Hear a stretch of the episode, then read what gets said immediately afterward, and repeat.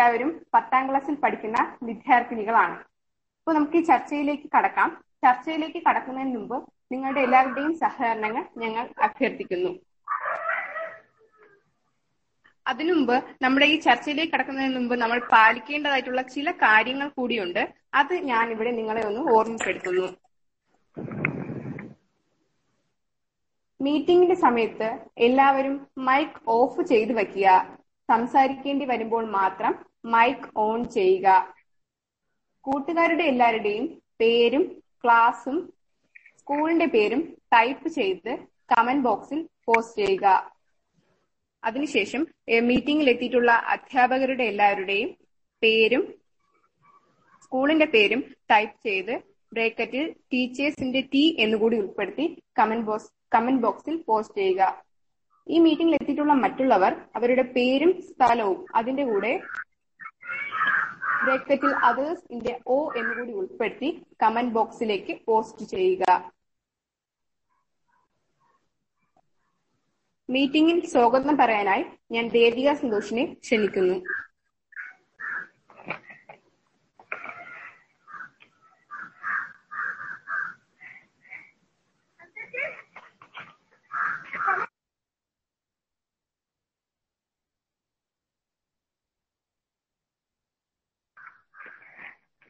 ക്ഷമിക്കണം. എല്ലാവർക്കും നമസ്കാരം. എന്റെ പേര് ദേവിക സന്തോഷ്. ചിങ്ങമാസം നമ്മൾ നവോത്ഥാന മാസമായി ആചരിക്കുന്നത്. അപ്പോ അങ്ങനെയാണ് ഈ ചടങ്ങ് തുടങ്ങിയിരിക്കുന്നത്. അപ്പോൾ ഈ ദിവസം നമുക്ക് ഒത്തുകൂടാൻ കഴിഞ്ഞതിൽ വളരെയധികം സന്തോഷം. കൂടാതെ ഇന്ന് അയ്യങ്കാളി ജയന്തിയാണ്. ഇത് നമ്മുടെ നാലാമത്തെ ഓൺലൈൻ ചർച്ചാ പരിപാടിയാണ്. ഇന്നത്തെ വിഷയം പഠിക്കാൻ പഠിക്കാം എന്നതാണ്. അപ്പോൾ പഠിക്കേണ്ടത് എങ്ങനെ പരീക്ഷയ്ക്ക് വേണ്ടി പഠിക്കേണ്ടത് എങ്ങനെ ഓൺലൈൻ ചർച്ചയിലെ പ്രശ്നങ്ങൾ എന്നിവയെല്ലാം നമ്മുടെ കുട്ടികളുടെ ഒരു ആശങ്കയാണ്. അപ്പോ അതാണ് ആ ആശങ്കകളാണ് ഇന്ന് ഈ ചർച്ചയിലൂടെ നമ്മൾ ചർച്ച ചെയ്യാൻ പോകുന്നത്. അപ്പോൾ ഇന്നത്തെ നമ്മുടെ ഈ ചർച്ചയിലെ അതിഥി എന്നത് ശ്രീ സഞ്ജീവ് സാറാണ്. അപ്പോൾ സാറിനെ കുറിച്ച് പറയുകയാണെങ്കിൽ സാറും നമ്മളും തമ്മിൽ ഒരുപാട് അകലെയാണ്. ഇപ്പൊ ഞാനിരിക്കുന്നത് വളരെ പ്രശസ്തമായ അഗസ്ത്യാർകുടത്തിന് താഴെയുള്ള വനപ്രദേശത്തോട് ചേർന്ന ഒരു പ്രദേശത്തും സാറാണെങ്കിൽ അങ്ങ് ദൂരെ ഒരു മണലാരണ്യത്തിലുമാണ്. അപ്പോ നമ്മൾ പഠിക്കുന്ന കാര്യത്തിൽ ഭൂമിശാസ്ത്രപരമായി പറയുകയാണെങ്കിൽ സാറും നമ്മളും രണ്ട് വ്യത്യസ്ത രേഖാംശങ്ങളിലാണ്. അതുപോലെ തന്നെ രണ്ട് സമയമേഖലയിലാണ്. സാറിന് എനിക്ക് മുമ്പ് പരിചയമില്ല. പക്ഷേ സാറിന്റെ ഒരു പോഡ്കാസ്റ്റ് ഞാൻ കേട്ടിരുന്നു ഞങ്ങൾ കേട്ടിരുന്നു. അതിലൂടെയാണ് സാർ ഖത്തറിലാണ് എന്ന് മനസ്സിലാക്കുന്നത്. ഖത്തറിലെ ഒരു അധ്യാപകനാണ് എന്ന് ഞങ്ങൾ മനസ്സിലാക്കുന്നത്. അപ്പോ സാർ ആ പോഡ്കാസ്റ്റിലൂടെ രണ്ട് മഹത് വ്യക്തിത്വങ്ങളെയാണ് ഞങ്ങൾക്ക് പരിചയപ്പെടുത്തി തന്നിട്ടുള്ളത്. ആദ്യത്തെ വ്യക്തി എന്ന് പറയുമ്പോൾ ഒരു ലൈബ്രറിയൻ ആണ്. ലൈബ്രറിയൻ എന്ന് പറയുന്നതിനേക്കാളും അദ്ദേഹം ഒരു ലൈബ്രറിയാണ് അപ്പോ ശ്രീ വേറെ ആരുമല്ല ശ്രീ വേലപ്പൻ നായർ സാറാണ് അതുപോലെ തന്നെ മറ്റൊരാളാണ് വളരെ പണ്ഡിതനും മലയാള സാഹിത്യത്തിന് വേണ്ടി ഒരുപാട് സംഭാവനകൾ നൽകിയ ശ്രീ പി കെ ബാലകൃഷ്ണൻ സാറാണ് അപ്പൊ ഇവരെ രണ്ടുപേരെയും നമ്മൾ മനസ്സിലാക്കിയത് ഈ പോഡ്കാസ്റ്റിലെ സഞ്ജീവ് സാറിന്റെ വാക്കുകളിലൂടെയാണ്. ആ പോഡ്കാസ്റ്റിൽ നിന്നും മറ്റൊരു കാര്യം എന്തെന്നാൽ ശ്രീ പി കെ ബാലകൃഷ്ണൻ സാറിനെ കുറിച്ച് ഒരു മഹാഗ്രന്ഥം അല്ലെങ്കിൽ ഒരു വലിയൊരു പുസ്തകം ഒരു കൊടുങ്കാറ്റിന്റെ ഹൃദയം എന്നാണ് അതിന്റെ പേര്. ആ ഒരു പുസ്തക പുസ്തകത്തിന്റെ രചനയെ കുറിച്ച് അതിലൊരു പ്രതിപാദിക്കുന്നുണ്ട്. അപ്പോൾ ഇതുപോലെ ഒരുപാട് രചനകൾ മലയാള സാഹിത്യത്തിലേക്ക് ഒരുപാട് സംഭാവനകൾ നമുക്ക് കുട്ടികൾക്ക് വേണ്ടിയും മറ്റ് വരും തലമുറയ്ക്ക് വേണ്ടിയും സാറിന് നൽകാൻ കഴിയട്ടെ എന്ന് ആശംസിച്ചുകൊണ്ട് സാറിനെ ഈ ചർച്ചാ വേദിയിലേക്ക് ഞാൻ സ്വാഗതം ചെയ്യുകയാണ്. അതുപോലെ തന്നെ ഈ ചർച്ചയിലേക്ക് പങ്കെടുക്കാൻ എത്തിയ വിവിധ സ്കൂളിൽ നിന്നെത്തിയ നമ്മുടെ കൂട്ടുകാർ നമ്മുടെ കുട്ടികൾ പരസ്പരം പരിചയമില്ല എങ്കിലും എന്റെ എല്ലാ കൂട്ടുകാരെയും ഈ ചർച്ചയിലേക്ക് ഞാൻ ക്ഷണിക്കുന്നു. അതുപോലെ തന്നെ നമ്മുടെ ഈ ചർച്ചയിലെ ഈ കുട്ടികൾക്ക് നമ്മുടെ കൂട്ടുകാർക്ക് പിന്തുണ നൽകുന്ന അധ്യാപകരെയും ബഹുമാനപ്പെട്ട അധ്യാപകരെയും ഞാൻ ഇതിലേക്ക് സ്വാഗതം ചെയ്യുന്നു. അതുപോലെ തന്നെ നമ്മുടെ ഈ ചർച്ച പുറത്തുനിന്ന് നിരീക്ഷിക്കാനെത്തിയ ഒരുപാട് വ്യക്തിത്വങ്ങളുണ്ട്. അവരെയും ഞാൻ ഈ ചർച്ചയിലേക്ക് സ്വാഗതം ചെയ്യാണ് അതുപോലെ മറ്റു രക്ഷിതാക്കളെയും ഈ ചർച്ചയിലേക്ക് ഞാൻ സ്വാഗതം ചെയ്യുന്നു.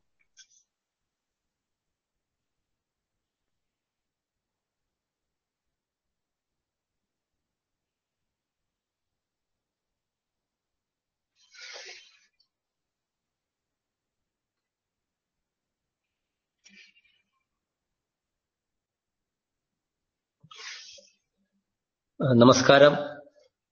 ഞാൻ എന്റെ പേര് സഞ്ജീവ് കുമാർ. ഞാനിപ്പോ ഖത്തറിലെ ഒരു സി ബി എസ് ഇ സ്കൂളിലെ പ്രിൻസിപ്പളായിട്ട് ജോലി ചെയ്യുകയാണ്.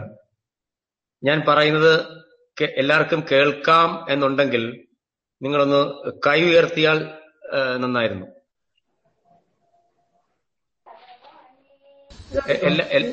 Very good very good. Thank you so much. ഒരുപാട് നന്ദി. എല്ലാ എല്ലാവർക്കും വീഡിയോയിൽ വരാൻ പറ്റുമോ? എല്ലാവരെയും കാണാൻ പറ്റിയെങ്കിൽ കൊള്ളാം. ഒരുപാട് പേർക്ക്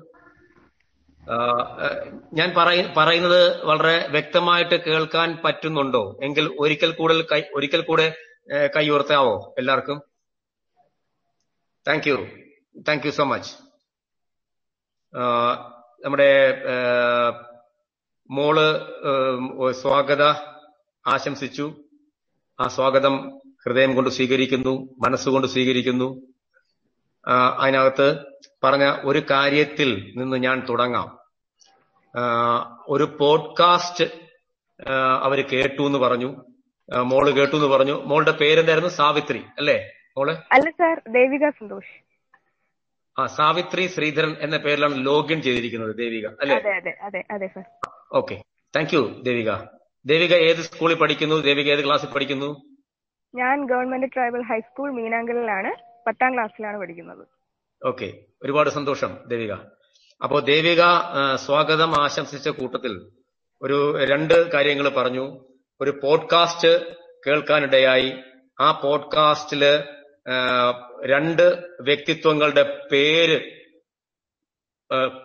പ്രതിപാദിക്കപ്പെടുകയുണ്ടായി. ഒന്ന് ശ്രീ വേലപ്പൻ നായർ. അദ്ദേഹം തിരുവനന്തപുരത്ത് യൂണിവേഴ്സിറ്റി ലൈബ്രറി പാളയം എന്ന് പറയുന്ന സ്ഥലത്തുള്ള ഏറ്റവും പ്രശസ്തമായ സർവകലാശാലയുടെ നേരിട്ട് ഉള്ള ഭരണ കേന്ദ്ര സ്ഥിരാ കേന്ദ്രത്തിന്റെ തൊട്ടു താഴെ പ്രവർത്തിക്കുന്ന സർവകലാശാലയുടെ നേരിട്ടുള്ള ഉത്തരവാദിത്തത്തിന്റെ കീഴിൽ പ്രവർത്തിക്കുന്ന ഒരു ലൈബ്രറിയാണ് യൂണിവേഴ്സിറ്റി ലൈബ്രറി. ആ ലൈബ്രറിയുടെ ലൈബ്രറിയനായിട്ട് വിരമിച്ച ഒരു മാന്യദേഹമാണ് വേലപ്പൻ നായർ സാറ്. രണ്ടാമത് പറഞ്ഞ ഒരു പേര് സാക്ഷാൽ P K Balakrishnan.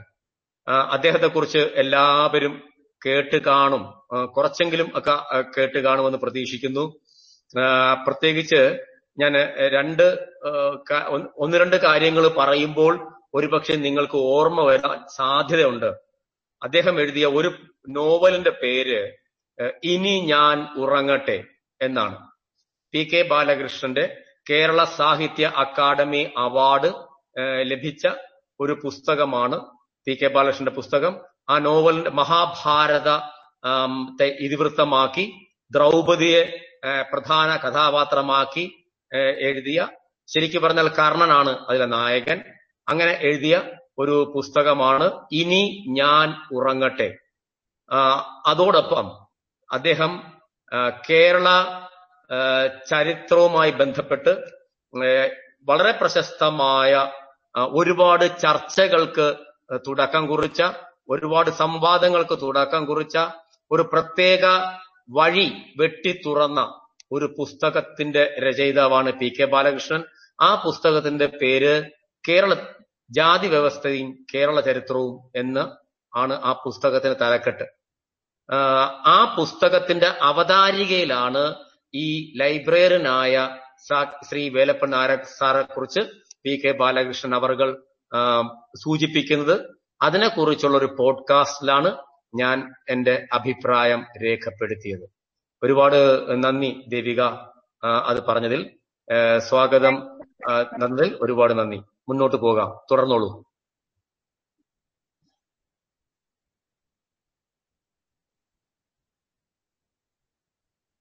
Devika? Hello sir. ആ തുടർന്നോളൂ ഗൗരി? മുന്നോട്ട് പോകാം. ഗൗരി? സാർ അപ്പൊ ഇന്ന് നമ്മുടെ ചർച്ചയുടെ വിഷയം പഠിക്കാൻ പഠിക്കാൻ എന്നതാണ്. അപ്പോ ഇന്ന് ഇവിടെ എത്തിയിട്ടുള്ള ഓൺലൈൻ ക്ലാസ്സിന്റെ ഇപ്പോ നമ്മളെല്ലാവരും കൊറോണ എന്ന ഒരു സിറ്റുവേഷനിലാണ്. അപ്പോ സ്കൂളുകളൊന്നുമില്ല. വീട്ടിൽ ഓൺലൈനിലൂടെയാണ് ഇപ്പോൾ പഠനം സാധ്യമാകുന്നത്. അപ്പോ അതിനെ സംബന്ധിച്ച് വിവിധ തരത്തിലുള്ള സംശയങ്ങളും ഓൺലൈൻ ക്ലാസ് അല്ല വിദ്യാഭ്യാസപരമായി തന്നെ പലവിധ സംശയങ്ങളും ഇന്നിവിടെ എത്തിയിട്ടുള്ള പലർക്കും ഉണ്ടാകാം. അത് അതെല്ലാം സാറിനോട് ദൂരീകരിക്കാനുള്ള സാറിനോട് ആ സംശയം ദൂരീകരിക്കാനുള്ള ഒരു സമയമായി ഇതിനെ ഞങ്ങൾ കണക്കാക്കുന്നു. ഇപ്പോ സംസാരിച്ച മോളുടെ പേരൊന്ന് പറയോ? സാർ എന്റെ പേര് ഗൗരിപ്രിയ. ഓക്കെ ഏത് സ്കൂളിൽ? ഏത് ക്ലാസ്സിൽ? സാർ ഞാൻ Meena G T H S മീനാങ്കലിലെ പത്താം ക്ലാസ് വിദ്യാർത്ഥിനിയാണ്. ആ മോളിപ്പോ ചോദിച്ച ചോദ്യം ഓൺലൈൻ വിദ്യാഭ്യാസവുമായി ബന്ധപ്പെട്ടാണ്. വാസ്തവത്തിൽ ഇത് ഇപ്പോൾ മാത്രം അല്ലേ തുടങ്ങിയുള്ളൂ? അല്ലേ? അതായത് ഈ ഈ കഴിഞ്ഞ മാർച്ച് മുതൽ ആയിരിക്കാം കേരളത്തിൽ അല്ലെങ്കിൽ ഈ കഴിഞ്ഞ ജൂൺ മുതൽ ആയിരിക്കാം ഈ കഴിഞ്ഞ ഈ അധ്യയന വർഷത്തിലായിരിക്കണം കേരളത്തിൽ ഓൺലൈൻ വിദ്യാഭ്യാസം ഇപ്പോൾ നിങ്ങൾ പറയുന്ന രീതിയിൽ വന്നു തുടങ്ങിയത്. പക്ഷെ ശരിക്കും അത് നിങ്ങൾ ഉദ്ദേശിക്കുന്നത് പോലെ ഉള്ള ഒരു ഓൺലൈൻ പഠനം അല്ല ഇപ്പോൾ നടക്കുന്നത്. എനിക്ക് തോന്നുന്നത് വളരെ കൃത്യമായിട്ട് എനിക്കറിയില്ല. എങ്കിൽ പോലും ഞാൻ കുറച്ച് പേരോട് കൂടി അന്വേഷിച്ചപ്പോൾ എനിക്ക് കിട്ടിയ ഒരു ഉത്തരം നിങ്ങൾ ഒരു ടി വി കൂടെ ടി വിയിൽ കൂടെ വിക്ടർ ചാനൽ സർക്കാരിന്റെ ഒരു ചാനലായ വിക്ടർ ചാനൽ വിദ്യാഭ്യാസ ചാനലായ വിക്ടർ ചാനൽ വഴി കിട്ടുന്ന വിദ്യാഭ്യാസം. അതിനെയല്ലേ മോളിപ്പോൾ ഓൺലൈൻ വിദ്യാഭ്യാസം എന്ന് ഉദ്ദേശിച്ചത് ഗൗരിപ്രിയ? അതെ സർ. ആ അപ്പൊ ഇതിനപ്പുറം ഒരു ഓൺലൈൻ വിദ്യാഭ്യാസം ഉണ്ട് അതിൽ നിന്ന് നമുക്ക് തുടങ്ങാം. ഇപ്പൊ ഞാൻ നിങ്ങളോട് സംസാരിക്കുന്ന ഈ നിമിഷം നിൽക്കുന്നത് ഖത്തർ എന്ന് പറയുന്ന ഒരു പ്രദേശത്താണ്. അതിൽ നമ്മുടെ സ്വാഗത പ്രാസംഗിക പറഞ്ഞതുപോലെ അത് വളരെ അർത്ഥവത്തായ ഒരു എനിക്ക് ഒരുപാട് ഇഷ്ടപ്പെട്ടു ആ പ്രയോഗം. രണ്ട് സമയ ഖണ്ഡങ്ങളിലാണ്. പിന്നെ ലാറ്റിറ്റ്യൂഡും ലോഞ്ചിറ്റ്യൂഡും ഭൂ വ്യത്യസ്തമായ രേഖാംശകളിലും ഒക്കെയാണ് സ്ഥിതി ചെയ്യുന്നത് എന്ന് പറഞ്ഞ ആ പദപ്രയോഗം തന്നെ ആ മോളുടെ ഭൂമിശാസ്ത്രപരമായ പരിജ്ഞാനത്തെ സൂചിപ്പിക്കുന്നു. എനിക്ക് അത്രയും കൃത്യമായിട്ട് പറയാൻ എനിക്ക് സാധിക്കില്ല ഇപ്പോഴും. കേട്ടോ? ആ സ്വാഗത പറഞ്ഞ മോൾക്ക് ഒരു പ്രത്യേക അഭിനന്ദനം കൊടുക്കുക. എല്ലാരും ഒന്ന് കൈയടിച്ചാൽ കൊള്ളാം. കേട്ടോ? വെർച്വലി വളരെ കൃത്യ വളരെ കൃത്യമായിട്ട് വ്യത്യസ്തമായ രേഖാംശ ഉള്ള പ്രദേശത്താണെന്നും വ്യത്യസ്തമായ സമയത്തിൽ ഉള്ള അതെ ഞാൻ ഇവിടെ ഇപ്പോൾ നാല് മണി കഴിഞ്ഞിട്ടേ ഉള്ളൂ. എനിക്ക് തോന്നുന്നു അവിടെ ആറര മണി കഴിഞ്ഞിട്ടുണ്ടാവും. അല്ലേ? അപ്പൊ ഏകദേശം രണ്ടര മണിക്കൂർ വ്യത്യാസമുള്ള ഭൂപ്രദേശങ്ങളിലാണ് സമയങ്ങളിലാണ് ഞാനും നിക്കൾ ഞാനും നിങ്ങളും തമ്മിൽ ഇപ്പോൾ ഒരു ചർച്ചയ്ക്ക് ഒന്നിച്ചു വന്നിരിക്കുന്നത്. ഇത് സാങ്കേതിക വിദ്യയുടെ ഓൺലൈൻ എന്ന് പറയുന്ന ഈ ഈ സംഗതിയുടെ ഏറ്റവും വലിയ ഒരു അനുകൂല ഘടകമാണ്. ശരിയല്ലേ? അല്ലെങ്കിൽ നമുക്കിങ്ങനെ കണ്ടിരുന്ന് സംസാരിക്കാൻ പറ്റുമായിരുന്നോ? ഇല്ല. ഒരിക്കലും പറ്റില്ല. നമ്മുടെ സ്വപ്നത്തിൽ പോലും നമുക്ക് ആലോചിക്കാൻ പറ്റാത്ത ഒരു കാര്യമാണ് ഇപ്പോൾ സാധ്യമായിരിക്കുന്നത്. അതുകൊണ്ട് തന്നെ സാങ്കേതികപരമായ പുരോഗമനത്തെയും ആ സാങ്കേതിക സാങ്കേതിക വിദ്യയുടെ വികസനത്തെയും വികാസത്തെയും അതുവഴി ഉണ്ടാകുന്ന പുരോഗമനത്തെയും നമ്മൾ സ്വാഗതം ചെയ്യണം. കണ്ണടച്ച് കാതടച്ച് ഇരിക്കരുത് ദയവ് ചെയ്യരുത്. അതൊന്ന്. രണ്ടാമത് ഇപ്പോ മോൾ പറഞ്ഞ ഓൺലൈൻ വിദ്യാഭ്യാസം എന്ന് പറയുന്നത് ടി വിയിൽ കൂടി കേരളം ഒട്ടുകൊള്ള സർക്കാർ സ്കൂളുകളിൽ പഠിക്കുന്ന വിദ്യാർത്ഥികൾക്ക് ഒരേ സമയം പ്രദാനം ചെയ്യുന്ന ഒന്നല്ല ഒന്നായാൽ ശരിക്കും ഓൺലൈൻ വിദ്യാഭ്യാസം ആകില്ല. അതിന് ഓരോ വ്യക്തിയുടെയും ആവശ്യങ്ങൾ അറിഞ്ഞ് സംതൃപ്തിപ്പെടുത്താൻ ഇപ്പോൾ കേരളത്തിൽ നടത്തിക്കൊണ്ടിരിക്കുന്ന ഈ ടെലിവിഷൻ വഴിയുള്ള ഡിജിറ്റൽ വിദ്യാഭ്യാസം സാധ്യമാവുകയില്ല. ഒരു പരിധി വരെയൊക്കെ നമ്മുടെ വിദ്യാഭ്യാസത്തിന്റെ അടിസ്ഥാനപരമായ ലക്ഷ്യങ്ങളിൽ ചിലത് ഒന്ന് അതായത് സിലബസ് തീർക്കാൻ വേണ്ടി അല്ലെങ്കിൽ അത്തരത്തിലുള്ള ഔപചാരികമായ ചില കാര്യങ്ങൾ ഔദ്യോഗികമായ ചില കാര്യങ്ങൾ സ്കൂളിന്റെ കൃത്യമായ നിയമം നിയമാവലികളുമായി ബന്ധപ്പെട്ട ചില കാര്യങ്ങൾ പൂർത്തീകരിക്കാൻ വേണ്ടി ഈ ടെലിവിഷൻ സമ്പ്രദായത്തിലുള്ള ഓൺലൈൻ വിദ്യാഭ്യാസം സഹായിക്കും അധികാരികളെ. കുട്ടികൾക്ക് എത്രത്തോളം സഹായകരമാകും എന്ന് എനിക്ക് ഒരുപാട് ആശങ്കയുണ്ട് സംശയമുണ്ട്. നിങ്ങൾ ഇപ്പോൾ പറയുന്ന ഓൺലൈൻ വിദ്യാഭ്യാസവുമായി ബന്ധപ്പെട്ട ഒരു കമന്റാണ് അഭിപ്രായമാണ് ഞാൻ മുന്നോട്ട് വച്ചത്. ഓൺലൈൻ വിദ്യാഭ്യാസം അതിന്റെ ഫലപ്രാപ്തിയിൽ എത്തി എത്തണമെന്നുണ്ടെങ്കിൽ ഇപ്പോൾ പറയുന്നത് പോലെ സൂം വഴിയോ നമ്മൾ ഇപ്പോൾ കാണുന്ന ഗൂഗിൾ ഇത് വഴിയോ ഇങ്ങനെ ഒരുപാട് ഇതെല്ലാം വളരെ സ്വകാര്യ സ്ഥാപനങ്ങളുടെ സേവനങ്ങളാണ്. അത് ഒരു സർക്കാരിന് ചിലപ്പോൾ നിങ്ങളുടെ കൈകളിൽ എത്തിക്കാൻ പ്രായോഗികമായ നിയമപരമായ തടസ്സങ്ങളൊക്കെ ഉണ്ടാകാം. ഇപ്പോൾ നിങ്ങൾക്ക് കിട്ടുന്ന ഓൺലൈൻ വിദ്യാഭ്യാസം എന്ന് പറയുന്നത് ഞാൻ മനസ്സിലാക്കിയിടത്തോളം എനിക്ക് ഉറപ്പില്ല അത് വിക്ടർ ചാനൽ വഴി നിങ്ങൾക്ക് കിട്ടുന്ന ഓൺലൈൻ വിദ്യാഭ്യാസമാണ്. ശരിയല്ലേ? അതെ സാർ അതെ. അതെ പറഞ്ഞോളൂ. തുടർ- തുടർന്നോളാം തുടരാം. ആർക്കെങ്കിലും ഒരാൾക്ക് അൺമ്യൂട്ട് ചെയ്യാം തുടരാം.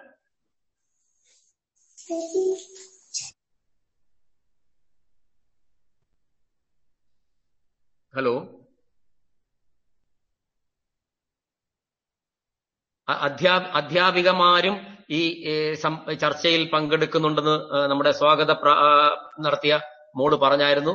നമുക്ക് ചർച്ച ചെയ്യാം. കുഴപ്പമില്ല. ആരെങ്കിലും അൺമ്യൂട്ട് ചെയ്യുക പേര് പറയുക ഒരു ചെറിയ ഇൻട്രൊഡക്ഷൻ നമുക്ക് മുമ്പോട്ട് പോകാം. അതായിരിക്കും ഭംഗി.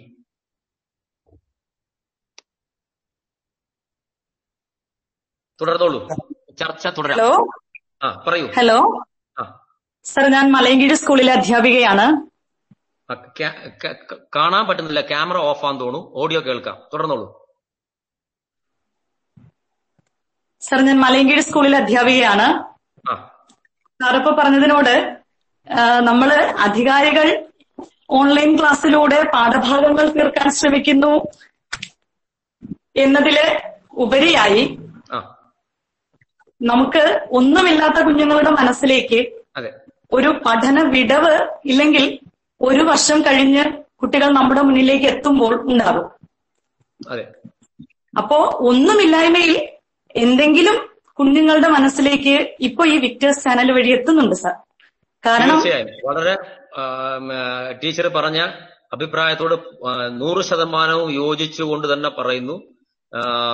ഞാൻ മനസ്സിലാക്കിയ ഓൺലൈൻ വിദ്യാഭ്യാസം അല്ല നടക്കുന്നത് എന്നുള്ളത് കൊണ്ട് മാത്രം ഞാൻ അഭിപ്രായം പറഞ്ഞതേ ഉള്ളൂ. അത് അല്ലെങ്കിൽ അതല്ലെങ്കിൽ നമുക്കിപ്പം ചെയ്യാൻ പറ്റുന്നതിന്റെ ഏറ്റവും ഉന്നതിയിൽ നിന്നുകൊണ്ടുള്ള ഒരു കാര്യം തന്നെയാണ് ഇപ്പൊ കേരളത്തിൽ നടക്കുന്നത്. ഒരു തർക്കവുമില്ല ഒരു സംശയവുമില്ല. അതല്ല എങ്കിൽ ഏകദേശം മുന്നൂറ്റി അറുപത്തി അഞ്ചര ദിവസം വരുന്ന ഒരു വലിയ വിടവ് നികത്താൻ പ്രായോഗികമായിട്ട് നമുക്ക് പറ്റില്ല. ഒരുപാട് തടസ്സങ്ങളുണ്ട്. അതുകൊണ്ട് തന്നെ നമ്മുടെ മക്കൾക്ക് കൊടുക്കാൻ പറ്റുന്ന ഇപ്പൊ ഒൻപതാം ക്ലാസ്സിൽ അല്ലെങ്കിൽ ഏത് വിധി ഞാൻ ഉദാഹരണമായിട്ട് പറഞ്ഞതേ ഉള്ളൂ ഏത് ക്ലാസ്സിൽ പഠിക്കുന്ന മോൾക്കോ മോനോ ഈ അധ്യയന വർഷം രണ്ടായിരത്തി ഇരുപത് ഇരുപത്തി ഒന്ന് എന്ന് പറയുന്ന അധ്യയന വർഷത്തിൽ എന്തെങ്കിലും ചിലത് ഏതെങ്കിലും രീതിയിൽ കൊടുക്കാൻ പറ്റിയാൽ അത് അത്യുത്തമമാണ്. അതിന് യാതൊരു തർക്കവുമില്ല. അത് ഒരു ഒരു അൻപത് ശതമാനം വരെയെങ്കിലും നടത്തിക്കൊണ്ട് പോകാൻ നമ്മുടെ സംസ്ഥാനത്ത് സാധ്യമാകുന്നു എങ്കിൽ big salute to each and every one no doubt ഉണ്ട് ഓക്കെ സാർ ഓക്കെ കാരണം ഇല്ല ഈ സൂം ആപ്പ് വഴിയൊന്നും നമ്മുടെ കേരളത്തിൽ നടക്കില്ല സാർ കാരണം എന്ന് വെച്ചാൽ ഒന്ന് എനിക്കറിയാം. ഞാൻ എന്റെ സ്വദേശം നെയ്യാറ്റിങ്കരയാണ് ടീച്ചറെ. എന്റെ സ്വദേശം നെയ്യാറ്റിങ്കരയാണ് ഏഹ്, സാർ ഞാൻ ആ. നെയ്യാറ്റിൻകര സ്വദേശിനിയാണ് പറയൂ. ഞാനും ഒരു നെയ്യാറ്റിൻകര സ്വദേശിനിയാണ് സർ. ഒരുപാട് സന്തോഷം അറിഞ്ഞതിൽ. അപ്പോ ഞാൻ പറഞ്ഞത് മോൾ ചോദിച്ച ഒരു ചോദ്യത്തിന്റെ മറുപടിയായിട്ട് ഞാൻ പറഞ്ഞതേ ഉള്ളൂ. കൃത്യം കൃത്യമായി പറഞ്ഞാൽ ഓൺലൈനിൽ ഓൺലൈനുള്ള വിദ്യാഭ്യാസം കാര്യക്ഷമമായി ഈ ഒരു ടി വി പ്രോഗ്രാം വഴി നടത്തിയെടുക്കാൻ പറ്റില്ല എന്ന് മാത്രമേ ഞാൻ ഉദ്ദേശിച്ചുള്ളൂ. അത്രേ ഉള്ളൂ. തുടരാം. സാർ അതിൽ ഈ ഓൺലൈൻ ക്ലാസ് കഴിഞ്ഞ് നമ്മുടെ അധ്യാപകരുടെ നല്ലൊരു ഇടപെടൽ എല്ലാ ക്ലാസ് എല്ലാ സ്കൂളുകളിലും നടക്കുന്നുണ്ട്. പിന്നെ അത് മാത്രമല്ല നമ്മുടെ ബി ആർ സികൾ നമ്മുടെ ബ്ലോക്ക് റിസോഴ്സ് സെന്ററുകൾ സബ് ജില്ലകൾ കേന്ദ്രീകരിച്ചുള്ള ബ്ലോക്ക് റിസോഴ്സ് സെന്ററുകൾ ഈ ഓൺലൈൻ ക്ലാസ്സിന് പഠന സഹായി എന്ന വണ്ണം നല്ല രീതിയിൽ കുട്ടികൾക്ക് തുടർ പ്രവർത്തനങ്ങൾ കൊടുക്കുന്നുണ്ട്. അമിത ഭാരം കുട്ടികൾക്ക് വരാതെ നല്ല രീതിയിൽ കുട്ടികൾക്ക് ചെയ്യാൻ കഴിയുന്ന തരത്തിലുള്ള തുടർ പ്രവർത്തനങ്ങൾ എഇഒ മുതൽ എല്ലാ താഴെ തട്ട് മുതൽ നമ്മുടെ സ്കൂൾ തലത്തിലെ ഓരോ ടീച്ചേഴ്സ് ഉൾപ്പെടെ എല്ലാ അധ്യാപകരും കൊടുക്കുന്നുണ്ട്. ഒന്നും ഇല്ല പിന്നെ ഈ ഒരു ക്ലാസ്സിൽ ഇപ്പൊ എന്റെ ക്ലാസ്സിൽ നാൽപ്പത്തിരണ്ട് സ്റ്റുഡൻസ് ഉണ്ട്. ഈ നാൽപ്പത്തിരണ്ട് സ്റ്റുഡൻസിലാകെ നാല് കുട്ടികൾക്ക് മാത്രമാണ് ഈ ആൻഡ്രോയിഡ് ഫോൺ സംവിധാനം ഇല്ലാത്തത്. ആ നാല് കുട്ടികളെയും ആഴ്ചയിൽ രണ്ട് ദിവസം വീതമെങ്കിലും ഞങ്ങൾ വിളിക്കുകയും ആ കുട്ടികൾ എഴുതുന്ന നോട്ടുകൾ കേൾക്കുകയും അവർക്ക് അതിന് അനുബന്ധമായി എത്തിക്കേണ്ട കാര്യങ്ങൾ എത്തിച്ചും കൊടുക്കുന്നുണ്ട് സാർ. അല്ല വളരെ- വളരെ വലിയ പ്രവർത്തനമാണ് നിങ്ങൾ ചെയ്തുകൊണ്ടിരിക്കുന്നത്. വളരെ നല്ല കാര്യമാണ് ചെയ്തുകൊണ്ടിരിക്കുന്നത്. ഞാൻ ആകെ ഉം, ഉന്ന- ആ, മ- മ- മറുപടിയിൽ ആ, സൂചിപ്പിക്കാൻ ശ്രമിച്ച ഒരു വിഷയം എന്ന് പറയുന്നത് ശരിക്കും ഓൺലൈൻ ക്ലാസ് അതിന്റെ വളരെ ഇഫക്റ്റീവ് ആയിട്ടുള്ള രീതിയിൽ ഓരോ കുട്ടിക്കും എത്തിച്ചേരുമോ എന്നുള്ള ഒരു സംശയം ഉന്നയിക്കാൻ ശ്രമിച്ചു എന്ന് മാത്രമേ ഉള്ളൂ.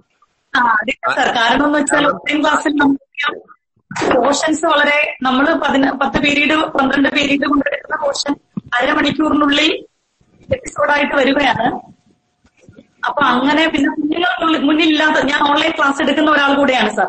ഞാൻ ഓൺലൈൻ ക്ലാസ് എടുക്കുന്നുണ്ട് വിക്ടേഴ്സിൽ അപ്പൊ കുഞ്ഞുങ്ങൾ മുന്നിൽ ഇല്ലാത്തത് കൊണ്ട് അത് അത് അധ്യാപകര് നേരിടുന്ന ഒരു ഒരു അതെ അധ്യാപകര് നേരിടുന്ന ഒരു വിഷയമുണ്ട്. ഞാൻ അതിലോട്ട് വരാം. ഞാനിപ്പോൾ പറയാൻ ശ്രമിച്ച ഒരു കാര്യം ഇപ്പൊ ഒരു അധ്യാപിക എന്ന നിലയ്ക്ക് ടീച്ചർ തന്നെ വേറെ ചില ലൈവായിട്ടുള്ള ഓൺലൈൻ ക്ലാസ്സുകൾ സൗകര്യപ്രദമായ രീതിയിൽ ലഭ്യമായിരുന്നു എങ്കിൽ എന്ന് ആലോചിച്ചാൽ മതി. അത്ര മാത്രമേ ഞാൻ ഉദ്ദേശിച്ചുള്ളൂ. വിക്ടർ വിക്ടേഴ്സ് ചാനൽ ചെയ്യുന്ന പ്രവൃത്തികൾ അല്ലെങ്കിൽ നമ്മൾ നമ്മുടെ സർക്കാർ പരിമിതികൾക്കുള്ളിൽ നിന്നുകൊണ്ട് ചെയ്യുന്ന ചെയ്യുന്ന പ്രവൃത്തികൾ നമ്മുടെ മക്കൾക്ക് ലഭ്യമാക്കാൻ ശ്രമിക്കുന്ന വളരെ വലിയ പ്രവർത്തനങ്ങൾ ഒരു ശതമാനം പോലും കുറച്ച് കാണിക്കുകയല്ല എന്റെ ഉദ്ദേശം. ശരിക്കും ഓൺലൈന്റെ ഓൺലൈൻ വിദ്യാഭ്യാസത്തിന്റെ കാര്യക്ഷമ കാര്യക്ഷമത അതിന്റെ അങ്ങേ അറ്റം നിൽക്കുന്ന ഒരു അവസരത്തിൽ മനസ്സിലാക്കിയ മനസ്സിലാക്കി അത് അതിൽ ഇടപെടുന്ന എല്ലാ ദിവസവും ഇടപെട്ടു ഇടപെട്ടുകൊണ്ടിരിക്കുന്ന ഒരു വ്യക്തി എന്ന നിലയിൽ ഞാനത് സംവേദിക്കാൻ ശ്രമിച്ചു എന്ന് മാത്രമേ ഉള്ളൂ. സാർ മോളുടെ മോളുടെ പേരും സ്കൂളും ക്ലാസ്സും ഒന്ന് പറയാമോ? ഞാൻ Abhirami S G T H S മീനാങ്കലിലെ പത്താം ക്ലാസ് വിദ്യാർത്ഥിനിയാണ്. സാർ മോൾ പറയൂ. സാർ ഞങ്ങൾ സാറിൽ നിന്ന് ഒരു ക്ലാസ് ആണ് ഉദ്ദേശിക്കുന്നത് പഠിക്കേണ്ട ഒരു രീതിയൊക്കെ ഇല്ല? അപ്പൊ നമുക്ക് കുട്ടികൾക്ക് കുറെ സംശയമുണ്ട്. എങ്ങനെ പഠിക്കണം? ഏത് സമയത്ത് പഠിക്കണം? അപ്പൊ നമുക്കൊരു അതിനെ കുറിച്ചൊക്കെ കുറച്ച് സാർ ഒരു ക്ലാസ് എടുത്താൽ നന്നായിരിക്കും എന്ന് തോന്നുന്നു. അയ്യോ അഭിരാമി കുറച്ച് കുറച്ചുകൂടെ ഒന്ന് മോൾ വ്യക്തമാക്കാമോ എന്താ ഉദ്ദേശിക്കുന്നതെന്ന്? അതായത് ഇപ്പം അഭിരാമി ചോദിച്ച ചോദ്യത്തിൽ രണ്ടും മൂന്ന് കാര്യങ്ങളുണ്ട്. ഒന്ന് നമ്മൾ എങ്ങനെ പഠിക്കണം? അതിനെക്കുറിച്ച് ഞാൻ ഒരു ക്ലാസ് എടുക്കണം അല്ലേ? അതെ. അതല്ലേ ഒരു ചോദ്യം? ആ രണ്ടാമത് രണ്ടാമത് പറഞ്ഞ ആ പോയിന്റ് ഒന്ന് ആവർത്തിക്കാവോ?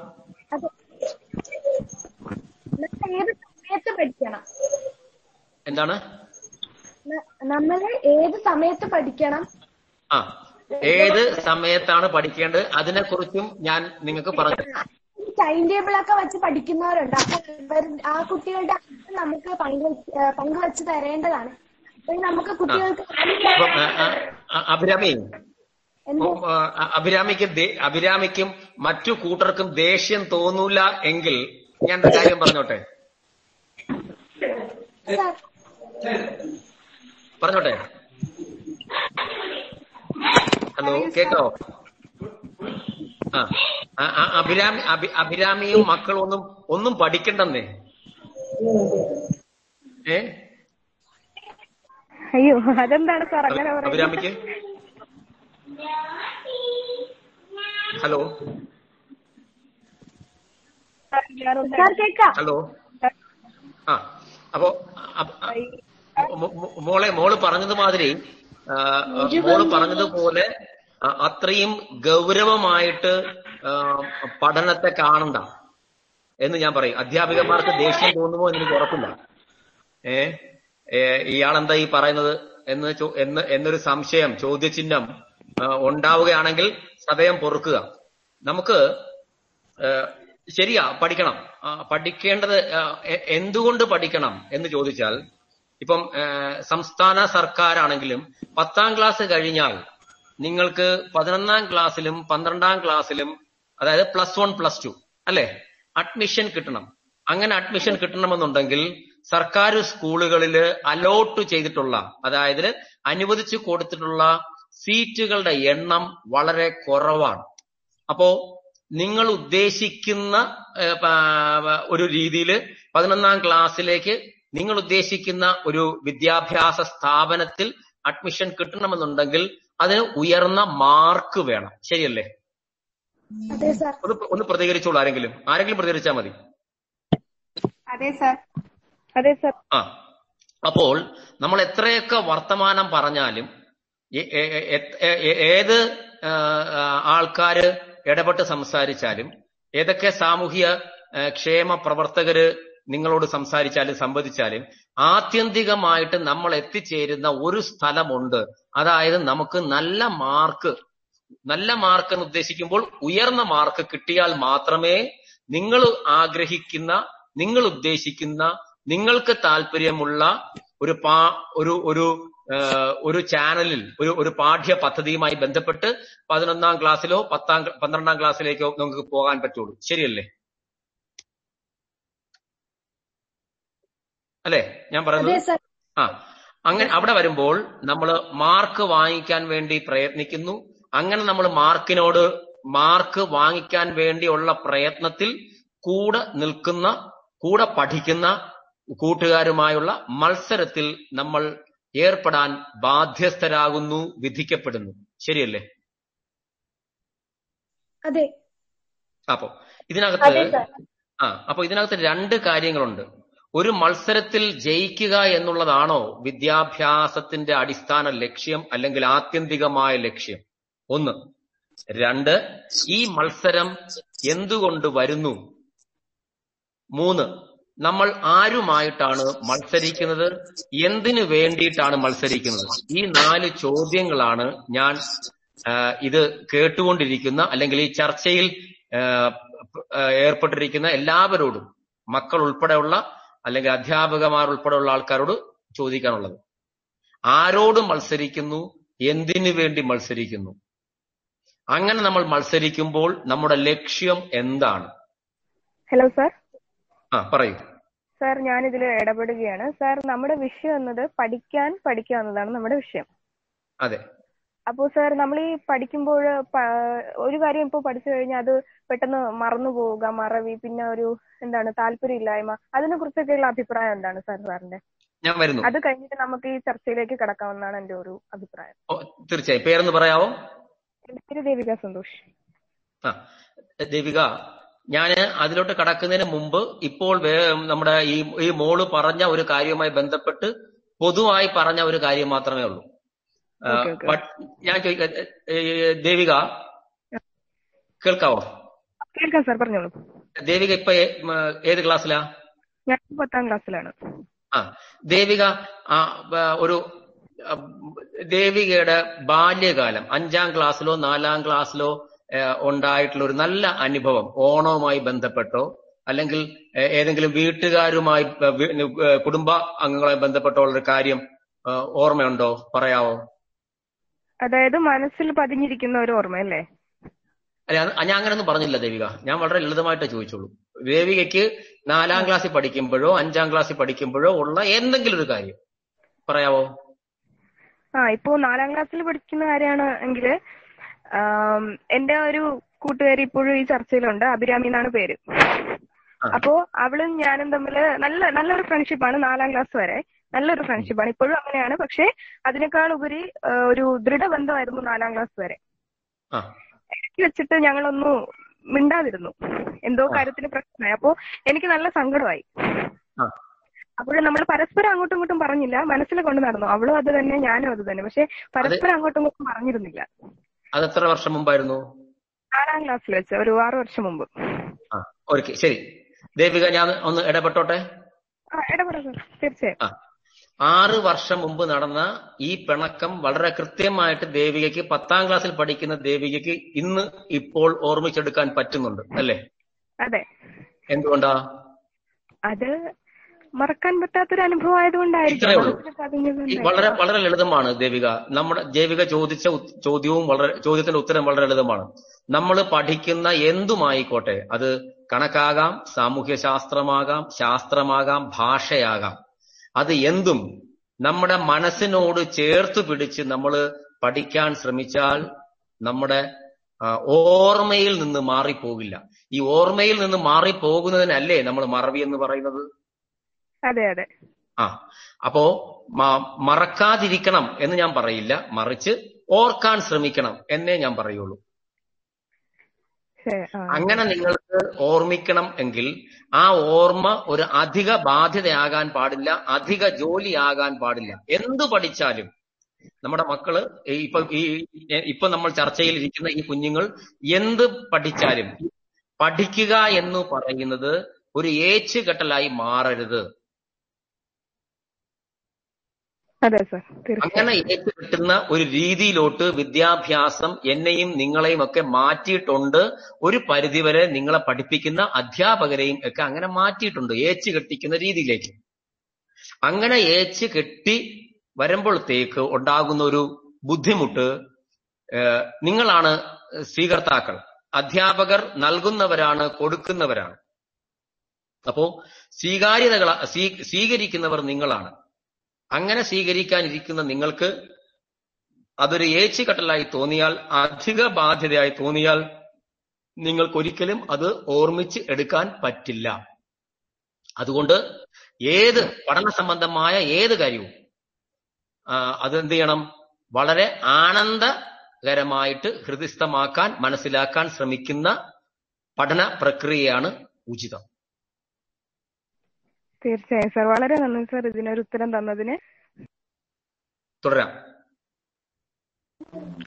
സാർ നമസ്കാരം. എന്റെ പേര് ജ്യോതിക ജനീഷ് എന്നാണ്. ഞാൻ പഠിക്കുന്നത് ട്രിവാൻഡ്രത്ത് ജി വി രാജ സ്പോർട്സ് സ്കൂളിലാണ്. ടെൻത്ത് സ്റ്റാൻഡേർഡിലാണ് പഠിക്കുന്നത്. ഇപ്പൊ ഞാൻ ഉള്ളത് കണ്ണൂരാണ് എന്റെ വീട്ടിൽ. അപ്പൊ സാർ എനിക്ക് ചോദിക്കാനുള്ളത് ഇപ്പൊ ഞങ്ങൾക്കാണെങ്കിൽ ആകെ പഠിക്കാൻ കിട്ടുന്നത് വെറും രണ്ടു മണിക്കൂറാണ്. അതെ. രാത്രി എട്ട് മണി മുതൽ പത്ത് മണി വരെ. അങ്ങനെയുള്ളപ്പം ഞങ്ങളിപ്പോ ഗ്രൗണ്ടിലൊക്കെ പോയി ആ ക്ഷീണത്തിലൊക്കെ വരുന്നവരായിരിക്കും. മിക്കവാറും പേരും അങ്ങനെയായിരിക്കും. വല്ലാത്ത ക്ഷീണമൊക്കെ ആയിരിക്കും. അപ്പൊ നമ്മൾ പഠിക്കാൻ വേണ്ടി ഇരിക്കുമ്പോഴത്തേനും ഉറങ്ങി പോകുന്ന ഒരു അവസ്ഥയാണ് അപ്പൊ നമുക്ക് അതിലോട്ട് ഒരു ശ്രദ്ധ കൊടുക്കാൻ പറ്റുന്നില്ല. പിന്നെ. ഞങ്ങൾക്ക് പഠിക്കാൻ സമയം കിട്ടുന്നതെന്ന് പറയാൻ ഒരു ഞായറാഴ്ചയാണ്. അല്ലെങ്കിൽ ഒരു സെക്കൻഡ് സാറ്റർഡേ അങ്ങനെയുള്ള അവധി ദിവസങ്ങളിലാണ്. സാധാരണ സ്കൂൾ ഡേയ്സ് ഞങ്ങൾക്കാണെങ്കിൽ ക്ലാസ് എന്ന് പറഞ്ഞാലും ഒന്നര വരെ ഉള്ളൂ. അപ്പൊ. സ്കൂളിൽ പോകുന്ന അത്ര സമയം പിന്നെ ഗ്രൗണ്ടിൽ നിന്നൊക്കെ കയറിയുള്ള ഒരു രണ്ട് മണിക്കൂർ. ഇത്രയാണ് ഞങ്ങൾക്ക് പഠിക്കാൻ കിട്ടുന്ന സമയം. അപ്പൊ ഞങ്ങൾക്ക് അത് കുറച്ചും കൂടെ ആ സമയം എങ്ങനെ ഉപയോഗിക്കാം? കുറച്ച് ബെറ്റർ ആയിട്ട്. മോൾ പഠിക്കുന്നത് നമ്മുടെ തിരുവനന്തപുരത്ത് ശംഖുമുഖത്തുള്ള ജി വി രാജ സ്പോർട്സ് സ്കൂളിലല്ലേ ആ ശംഖുമുഖത്തല്ല. ഇപ്പൊ അത് മൈലം എന്ന് പറഞ്ഞ സ്ഥലത്താ ഉള്ളത്. അത് ഓ, ശരി. എവിടെയാ? ഇപ്പോൾ എവിടെയാ? മൈലം. മൈലം. അത് മുമ്പ് ശംഖുമുഖത്തായിരുന്നു കടൽ തീരത്ത് അടുത്തായിരുന്നു. ആ ആയിരുന്നു. ഇപ്പൊ മൈലത്താണ്. ആ ഞാൻ ഞാൻ ഒരുപാട് പ്രാവശ്യം അവിടെ പോയിട്ടുള്ള ഒരു സ്കൂളാണ് G V Raja sports school ആ സ്കൂളിന്റെ പേര് ഇപ്പോഴും സ്പോർട്സ് സ്കൂൾ എന്ന് തന്നെ അല്ലേ ആ അതെ അതെ. ആ അപ്പൊ മോൾ ചോദിച്ച ചോദ്യത്തിൽ തന്നെ ചോദ്യത്തിൽ ഒരു ചെറിയ കുഴപ്പം. നിങ്ങൾ ആ സ്കൂളിൽ പഠിക്കുന്ന വിദ്യാർത്ഥികളും വിദ്യാർത്ഥിനികളും ശ്രദ്ധിക്കേണ്ടത് സ്പോർട്സിൽ തന്നെയാണ്. നിങ്ങളുടെ നിങ്ങൾക്ക് അതിലൊരു പ്രത്യേക നിങ്ങൾക്ക് അതിലൊരു പ്രത്യേക കഴിവുണ്ട് എന്ന് മനസ്സിലാക്കി തന്നെയാണ് നിങ്ങളവിടെ അവിടെ വിദ്യാർത്ഥികളായിട്ട് പ്രവേശിച്ചത് അല്ലേ? അതെ. ആ അപ്പോ പക്ഷെ അത് അത് അതിന് ബാക്കിയുള്ള സ്കൂളിലെ അതായത് സാധാരണ ഒരു സ്കൂളിലെ പത്താം ക്ലാസ്സിലെയും പന്ത്രണ്ടാം ക്ലാസ്സിലെയും വിദ്യാർത്ഥികളും വിദ്യാർത്ഥിനികളും വളരെയധികം പ്രാധാന്യം അധ്യയ വിഷയങ്ങളിൽ സാധാരണ വിഷയങ്ങൾ കൊടുക്കുന്നു. മറിച്ച് നിങ്ങൾ കായികപരമായ കാര്യങ്ങൾക്ക് പ്രാധാന്യം കൊടുക്കുന്നുണ്ട്. ശരിയല്ലേ? അതെ ശരിയാണ് സാർ. അതുകൊണ്ട് തന്നെ മോൾ പറഞ്ഞതുമായി മോൾ പറഞ്ഞത് ബന്ധപ്പെ- ബന്ധപ്പെട്ട് പറയുകയാണെങ്കിൽ ഈ നിങ്ങൾക്ക് ഈ- പറഞ്ഞ എന്താ പറയുന്നത് പാഠ്യ വിഷയങ്ങളിൽ അതിഭയങ്കരമായ വൈദഗ്ധ്യം ഉണ്ടാക്കിയെടുക്കണം എന്നുള്ള വാശി വേണ്ട നിർബന്ധം വേണ്ട. അതിനേക്കാൾ നല്ലത് നിങ്ങൾ നിങ്ങൾ ജി വി രാജ സ്പോർട്സ് സ്കൂളിൽ ചേർന്നതിന്റെ പിന്നിൽ ഒരു ഉദ്ദേശമുണ്ട് ഒരു ലക്ഷ്യമുണ്ട് ഇല്ലേ? ഉണ്ട് സാർ ഉണ്ട്. ഉണ്ട്. അപ്പോ അതിന് പ്രാധാ ഞാൻ പറഞ്ഞു വരുമ്പോൾ തെറ്റിദ്ധരിക്കരുത്. നിങ്ങൾ ഒട്ടും പഠിക്കണ്ട എട്ടാം ക്ലാസ് പാസ്സാകണ്ട പത്താം ക്ലാസ് പാസ്സാകേ വേണ്ട എന്ന അർത്ഥത്തിലേ നിങ്ങൾ എടുക്കരുത് അതിന് അതിന്റെതായ പ്രാധാന്യം കൊടുക്കണം. ആ പ്രാധാന്യത്തിൽ വിദ്യാഭ്യാസം മുന്നോട്ട് കൊണ്ടുപോകാനായിട്ട് നിങ്ങളുടെ പാഠ്യ പദ്ധതി അനുശാസിക്കുന്ന രീതിയിൽ തന്നെ മുന്നോട്ട് പോകണം അതിന് ഇപ്പോൾ അതിനകത്തുള്ള നിങ്ങളുടെ അധ്യാപകരുമായി ബന്ധപ്പെട്ട ഒരു സമയ ക്രമീകരണം നടത്തുന്നതായിരിക്കും ബുദ്ധി കാരണം. ഞാൻ ഇപ്പോൾ ഇവിടെ ഇരുന്നു കൊണ്ട് നിങ്ങളുടെ ദിനചര്യ ഒട്ടും അറിയാത്ത ഒരാളാണ് ഞാൻ. ആ ഞാൻ എന്തെങ്കിലും നിർദ്ദേശിച്ചാൽ അത് വളരെ അബദ്ധമായി പോകും. പക്ഷെ പൊതുവായി ഇത്രയും മാത്രമേ പറയുന്നുള്ളൂ. എന്ത് ലക്ഷ്യത്തിലാണോ സ്പോർട്സ് സ്കൂളിൽ അഡ്മിഷൻ എടുത്തത് ആ ലക്ഷ്യം സാധൂകരിക്കാൻ പരമാവധി പ്രാധാന്യം കൊടുക്കുക സാർ ഞാൻ എന്തുകൊണ്ടാണ് അങ്ങനെ ചോദിച്ചതെന്ന് വെച്ചാൽ ഇപ്പൊ നമ്മൾ നമ്മളവിടെ സ്പോർട്സിനാണ് പ്രാധാന്യം കൊടുക്കുന്നത് അപ്പൊ നമ്മുടെ അക്കാഡമിക്സ് ലെവൽ തീരെ ലോ. ആകുമ്പോ എന്താ പ്രശ്നം എന്ന് വെച്ചാൽ നമുക്ക് ഗ്രേസ് മാർക്ക് ഒക്കെ കിട്ടണമെങ്കിൽ തന്നെ. നമ്മൾ നമുക്ക് മീറ്റിനൊക്കെ പോയി സ്റ്റേറ്റിൽ അല്ലെങ്കിൽ നാഷണലിലൊക്കെ മെഡൽ വരണം. അല്ലെങ്കിൽ നമുക്ക് ഗ്രേസ് മാർക്ക് ഒന്നും കിട്ടില്ല. അപ്പം രണ്ടും ഇല്ലാത്ത അവസ്ഥ ചിലവർക്ക് വരാമല്ലോ ആ വരാം. അതാണ് ഞാൻ എനിക്ക് നിങ്ങൾ ഓരോ ഒരു ദിവസം എങ്ങനെയാണ് ആ വിദ്യാലയത്തിനകത്ത് ചെലവഴിക്കുന്നതിനെ കുറിച്ച് വ്യക്തമായ ധാരണ ഇല്ല മോളെ. കാരണം സാധാരണഗതിയിൽ ഒരു സ്കൂൾ പ്രവർത്തിക്കുന്ന സമയം എട്ടര മുതൽ രണ്ടര മണി വരെയോ അല്ലെങ്കിൽ ഒൻപത് മുതൽ മൂന്നര വരെയോ അവർ കൃത്യം ഇപ്പം സർക്കാർ പറയുന്ന പാഠ്യവിഷയങ്ങളുമായി ബന്ധപ്പെട്ട് അക്കാഡമിക്സിന് മാത്രം പ്രാധാന്യം കൊടുക്കുന്ന വിദ്യാലയങ്ങളാണ്. അവർക്ക് G V Raja sports school എന്ന് പറയുന്നത് സർക്കാർ തുടങ്ങിയതിന്റെ പിന്നിൽ തന്നെ ഒരുപാട് ഉദ്ദേശങ്ങളും ലക്ഷ്യങ്ങളും ഉണ്ട്.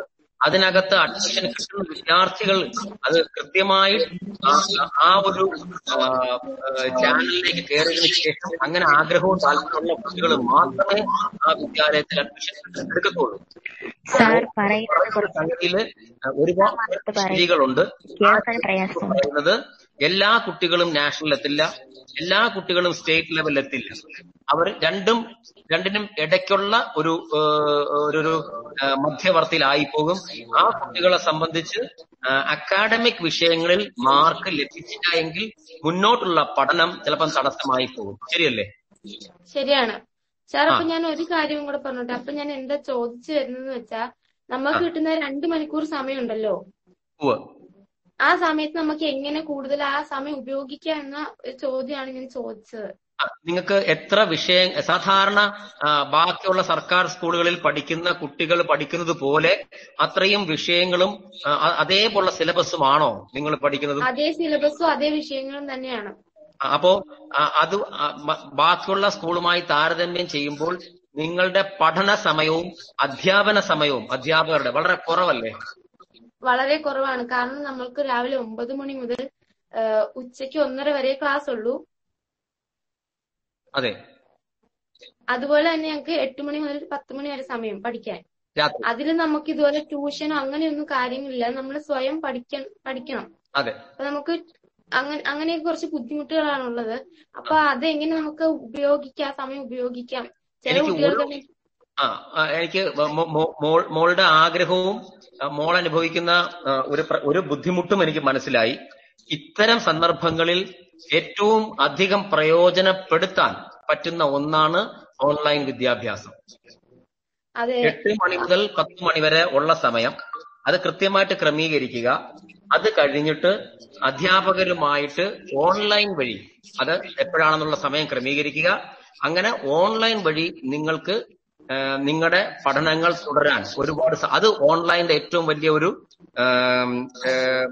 വിജയമാണെന്ന് ഞാൻ പറയും. അത് നിങ്ങൾക്ക് ഉപയോഗപ്പെടു വളരെ കാര്യക്ഷമമായി ഉപയോഗപ്പെടുത്താൻ പറ്റുകയാണെങ്കിൽ മോൾ ഇപ്പോൾ ഉന്നയിച്ച ആ ഒരു ചോദ്യത്തിന് ഒരു അറുപത് ശതമാനത്തോളം ഉത്തരം നമുക്ക് നൽകാൻ പറ്റും. സാർ പക്ഷെ എന്താ ഒരു കാര്യം നമുക്ക് ഹോസ്റ്റലിൽ അങ്ങനെ ഓൺലൈൻ സൗകര്യങ്ങളൊന്നും ഇല്ല. അയ്യോ അപ്പൊ അത്തരം കാര്യങ്ങളിൽ എനിക്ക് അഭിപ്രായം പറയാൻ ഒരുപാട് പരിമിതികളുണ്ട് മോളെ.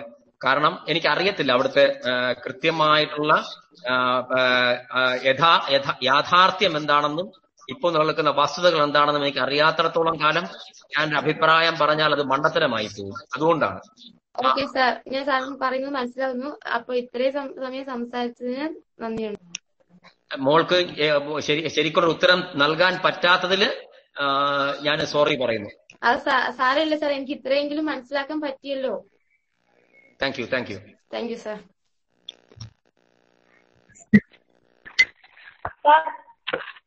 പറയൂ. കരിപ്പൂർ എച്ച് എസ് എസ് സ്കൂളിലാണ് ഞാൻ പഠിക്കുന്നത് സാർ. ആ മോൻ ഏത് ക്ലാസ്സിലാ? എട്ടാം ക്ലാസ്സിലാണ് സാർ. ആ പറയൂ. മോന മൈക്ക് മൈക്കിന്റെ അടുത്തോട്ട് മൈക്കിന്റെ അടുത്തോട്ടിരുന്ന് പറയാമോ ഓക്കെ സാർ. ആ. സാർ ആ ചോദ്യം. കളിയിലൂടെ പഠനം ഇപ്പോഴത്തെ കാലഘട്ടത്തിൽ സാധ്യമാണോ സർ? ആ ഇത് നമ്മൾ ഒരുപാട് വർഷങ്ങളായിട്ട് കേട്ടുകൊണ്ടിരിക്കുന്ന ഒരു ഒരു ഒരു- പ്രസ്താവനയാണ് മോനെ. കളിയിലൂടെ പഠിക്കാം. ഈ കളിയിലൂടെ പഠിക്കാമെന്ന് വെറുതെ പറഞ്ഞു പോകുന്നത് പോലെയല്ല. ഇപ്പോ കണക്ക് പഠിക്കണം. കണക്ക് പഠിക്കുന്നതിന് നിങ്ങൾ ജോമെട്രി പഠിക്കുന്നു ട്രിഗനോമെട്രി പഠിക്കേണ്ടി വരും അല്ലെങ്കിൽ കാൽക്കുലസ് പഠിക്കേണ്ടി വരുന്നു. ഇതൊക്കെ കളിയിലൂടെ എങ്ങനെ പഠിക്കാം എന്ന് ചോദിച്ചാൽ എല്ലാ അധ്യാപകരും പൊതു ഒരു പുറം പറച്ചിലായിട്ട് പറയാറുണ്ട് നമുക്ക് കളിയിലൂടെ അങ്ങ് പഠിക്കാം കളിയിലൂടെ പഠിപ്പിക്കാം. ഇതിനൊക്കെ ഒരുപാട് പരിമിതികളുണ്ട്. ചില പാഠഭാഗങ്ങൾ അത് കണക്കാണെങ്കിലും ശാസ്ത്ര വിഷയമാണെങ്കിലും സാമൂഹ്യ ശാസ്ത്ര വിഷയമാണെങ്കിലും ഭാഷയാണെങ്കിലും മലയാളമോ ഹിന്ദിയോ ആയിക്കോട്ടെ ഭാഗങ്ങൾ. നമുക്ക് വളരെ രസകരമായിട്ട് കളികളിൽ കൂടി. ഈ കളികൾ എന്ന് ഞാൻ ഉദ്ദേശിക്കുന്നത് പ്രവൃത്തികൾ എന്ന് ഞാൻ മാറ്റി ഉപയോഗിക്കും. ഓക്കെ? Activity method. ആ. അപ്പോ ഇപ്പൊ ഇംഗ്ലീഷ് നിങ്ങൾ പഠിക്കുകയാണ്. ഇംഗ്ലീഷ് ഒരു ഇപ്പോ എന്താണ് മോൻ എട്ടാം ക്ലാസ്സിൽ പഠിക്കാനുള്ള ഇംഗ്ലീഷിന്റെ ഒരു പോയട്രി ഒരു കവിത. ഒരു കവിത നിങ്ങളുടെ ഇംഗ്ലീഷ് അധ്യാപിക അല്ലെങ്കിൽ അധ്യാപകൻ പഠിപ്പിക്കുകയാണ്. അത് ചിലപ്പോ നമുക്കൊരു ഒരു ആക്ടിവിറ്റിയിൽ കൂടി പഠിപ്പിക്കാം. ആ ആക്ടിവിറ്റി എന്ന് പറയുന്നത് ആ പദ്യം ചൊല്ലി ശേഷം ആ പദ്യത്തിനെ നമുക്കൊരു നാടകീയ ആ പദ്യത്തിന്റെ അർത്ഥം ഉൾക്കൊണ്ട് നാടകീയ മുഹൂർത്തങ്ങൾ ആ- ക്ലാസ്സിൽ സൃഷ്ടിക്കാം. സൃഷ്ടിക്കാൻ ശ്രമിക്കാം. അതൊരു ആക്ടിവിറ്റിയാണ് അതൊരു കളിയുമാണ്. പക്ഷേ ഇപ്പം അതുപോലെ ഒരു ജോ ജോമെട്രി അത്രയും രസകരമായിട്ട് പഠിപ്പിക്കാൻ പറ്റുമോ എന്ന് എനിക്ക് ഉറപ്പില്ല. പക്ഷെ ചില പാഠഭാഗങ്ങൾ നമുക്ക് കളികളിൽ കൂടി പഠിക്കാം പ്രവൃത്തികളിൽ കൂടി പഠിക്കാം.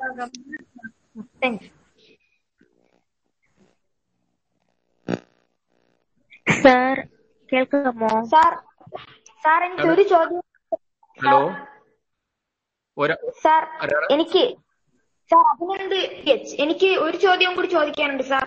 ആ ചോദിക്കുമോനെ സാർ പഠനത്തിൽ ശ്രദ്ധ കേന്ദ്രീകരിക്കാനായി കുട്ടികളായ നാം ഇപ്പോൾ എന്തെല്ലാം ശ്രദ്ധിക്കണം? മോനിപ്പോ എട്ടാം ക്ലാസ്സിലല്ലേ ആയുള്ളൂ? അതെ സാർ. ആ. ഞാനൊരു അഭിപ്രായം പറഞ്ഞാൽ മോന് ദേഷ്യം തോന്നരുത് എന്നോട്. ഇല്ല സാർ. ആ മോന്റെ രക്ഷകർത്താക്കളോടും അത് പറയുക. മോൻ മോൻ മോന് ഒരുപാടൊന്നും ഒരുപാടൊന്നും ബുദ്ധിപരമായും കായികപരമായും ഒന്ന് അധ്വാനിച്ച് പഠിക്കാൻ ശ്രമിക്കണ്ട മോനെ. കേട്ടോ? ഏ? മോന്റെ ഇപ്പോഴത്തെ പ്രായത്തിൽ മോന് അത്യാവശ്യം മൊബൈലിൽ എന്താണ് കുറച്ച് സിനിമ കാണാം. കുറച്ച് കാര്യങ്ങൾ മനസ്സിലാക്കാം. സുഹൃത്തുക്കളുമായിട്ട് ചാറ്റ് ചെയ്യാം. അതിന് അതിന് അതിന് വേണ്ടുന്ന രീതിയിലുള്ള ഉപദേശങ്ങളും നിർദ്ദേശങ്ങളും അധ്യാപകർ തരുന്നുണ്ടാവും മുതിർന്നവർ തരുന്നുണ്ടാവും. പക്ഷെ നമ്മൾ ഇത്തരത്തിലുള്ള വിശാലമായ ഈ ഡിജിറ്റൽ സംഗതികൾ ഉപയോഗിക്കുമ്പോൾ പുലർത്തേണ്ട ശ്രദ്ധിക്കേണ്ട ചില കാര്യങ്ങളുണ്ട്. അത് നിർബന്ധമായും മുതിർന്നവർ പറയുന്നത് പോലെ ശ്രദ്ധിക്കുന്നതായിരിക്കും ബുദ്ധി. ഒരു ഈ പഠനവുമായി ബന്ധപ്പെട്ട് ഒരുപാട് മാനസികമായ പിരിമുറുക്കങ്ങൾ ഇപ്പോൾ ഉണ്ടാക്കരുത്. വളരെ ആനന്ദകരമായ രീതിയിൽ പഠിച്ച് മുന്നോട്ട് പോകാൻ ശ്രദ്ധിക്കണം. സ്റ്റഡീസ് എന്ന് നമ്മൾ പറയും okay sir thank thank you you sir thank you thank you sir sir കേൾക്കാമോ? ആരാണ് പറയാവോ? രഹന രാജ്. ആ പറയൂ രഹന. ഓക്കെ സർ എന്റെ ചോദ്യം ഇതാണ്. പ്രയാസമുള്ള വിഷയങ്ങൾ ഓൺലൈൻ ക്ലാസ്സിലൂടെ പഠിക്കുമ്പോൾ അത് നമുക്ക് വ്യക്തമായി മനസ്സിലാവണമെന്നില്ല. അതിനാൽ ഈ ഒരു പ്രശ്നത്തെ നമുക്ക് എങ്ങനെ പരിഹരിക്കാൻ സാധിക്കും? പ്രയാസമുള്ള വിഷയങ്ങൾ. നമുക്ക് അവിടെ നിന്ന് തുടങ്ങാം രഹ്ന. ഏത് വിഷയമാണ് മോക്ക് പ്രയാസമുള്ളത്? അതാണ് എന്ത് എന്തുകൊണ്ടാണ് കണക്ക് മോൾക്ക് പ്രയാസമായത്? അത് അപ്പോ നമുക്ക് മറ്റേതെങ്കിലും വിഷയം എടുക്കുകയാണെങ്കിൽ നമുക്ക് അത് വായിച്ച് മനസ്സിലാക്കി നമുക്ക് പരീക്ഷകളിലൊക്കെ എഴുതാൻ സാധിക്കും. പക്ഷെ മാത്സ് അങ്ങനെ എഴുതാൻ നമുക്ക് പറ്റില്ല. അപ്പോ അതുകൊണ്ടുള്ള കുറെ അപ്പൊ ഇത് ചോദ്യം ഇതേ ചോദ്യം രഹ്ന രഹ്നയുടെ ക്ലാസ്സിൽ തന്നെ കണക്കിന് നൂറിൽ നൂറ് വാങ്ങിക്കുന്ന ഒരു കൂട്ടുകാരിയോടോ കൂട്ടുകാരനോടോ ചോദിച്ചു നോക്കൂ. എന്തായിരിക്കും അഭിപ്രായം? ഞാൻ ചോദിച്ചു നോക്കിയിട്ടില്ല സാർ ആരോടും. അപ്പൊ അതുകൊണ്ട് അറിയില്ല. അങ്ങനെ അങ്ങനെ ഒന്ന് ഒരു ഒരു ഒരു ചർച്ച നടത്തും. അതായത് മോ രഹ്നയുടെ കൂട്ടുകാരിയോടോ കൂട്ടുകാരനോടോ ആരെങ്കിലും നൂറിൽ തൊണ്ണൂറ് മാർക്കോ തൊണ്ണൂറ്റഞ്ച് മാർക്കോ ഒക്കെ വാങ്ങിക്കുന്ന കുട്ടികൾ ഉണ്ടാവൂലേ ക്ലാസ്സിൽ ഉണ്ട് സർ. ഉണ്ട്. അപ്പൊ കണക്കിൽ ഇപ്പൊ മോൾ പറഞ്ഞ് പ്രയാസം. അവർക്ക് എന്തുകൊണ്ടാണ് അത് വരാത്തത്? അതുപോലെ ആ കുട്ടിക്ക് ഇപ്പൊ മോൾക്ക് മലയാളത്തിൽ നൂറിൽ നൂറ് രഹ്നയ്ക്ക് മലയാളത്തിൽ ചിലപ്പോൾ നൂറിൽ നൂറ് കിട്ടുമായിരിക്കും അല്ലെങ്കിൽ നൂറിൽ തൊണ്ണൂറ് കിട്ടുമായിരിക്കും. പക്ഷെ എക്സ് എന്ന് പറയുന്ന കണക്കിൽ നൂറിൽ തൊണ്ണൂറ് മാർക്ക് വാങ്ങിക്കുന്ന കുട്ടി മലയാളത്തിൽ രഹിനേക്കാളും താഴെയായിരിക്കാം അൻപത് മാർക്കേ മേടിക്കുള്ളൂ. അപ്പൊ ഇത് ഇപ്പോ റഹിന ചോദിച്ച അതേ ചോദ്യം എക്സ് എന്ന് പറയുന്ന റഹിനയുടെ കൂട്ടുകാരിക്കും ബാധ്യം ഒരുപോലെ ആണ് അല്ലേ വിഷയം? കണക്ക് മാത്രമല്ല പ്രയാസം. പല കുട്ടികൾക്കും പല വിഷയങ്ങളും പ്രയാസമാകാം. ശരിയല്ലേ? ശരിയാണ് സാർ. അപ്പൊ കണക്ക് എന്ന് പറയുന്നത് അല്ല രഹനയ്ക്ക് പ്രയാസമാണ്. എനിക്ക് സയൻസ് ഇല്ല ഫിസിക്സ് ആണ് വളരെ പ്രയാസം. വേറൊരു കുട്ടിക്ക് നമ്മൾ തന്നെ സംസാരിക്കുന്ന നമ്മുടെ മാതൃഭാഷയായ മലയാളം ആയിരിക്കാം വളരെ പ്രയാസം. ശരിയല്ലേ? അപ്പൊ ഇതിന് ഈ ഒരു വിഷയം പ്രയാസമായി മാറാൻ ഒരുപാട് കാരണങ്ങളുണ്ട്.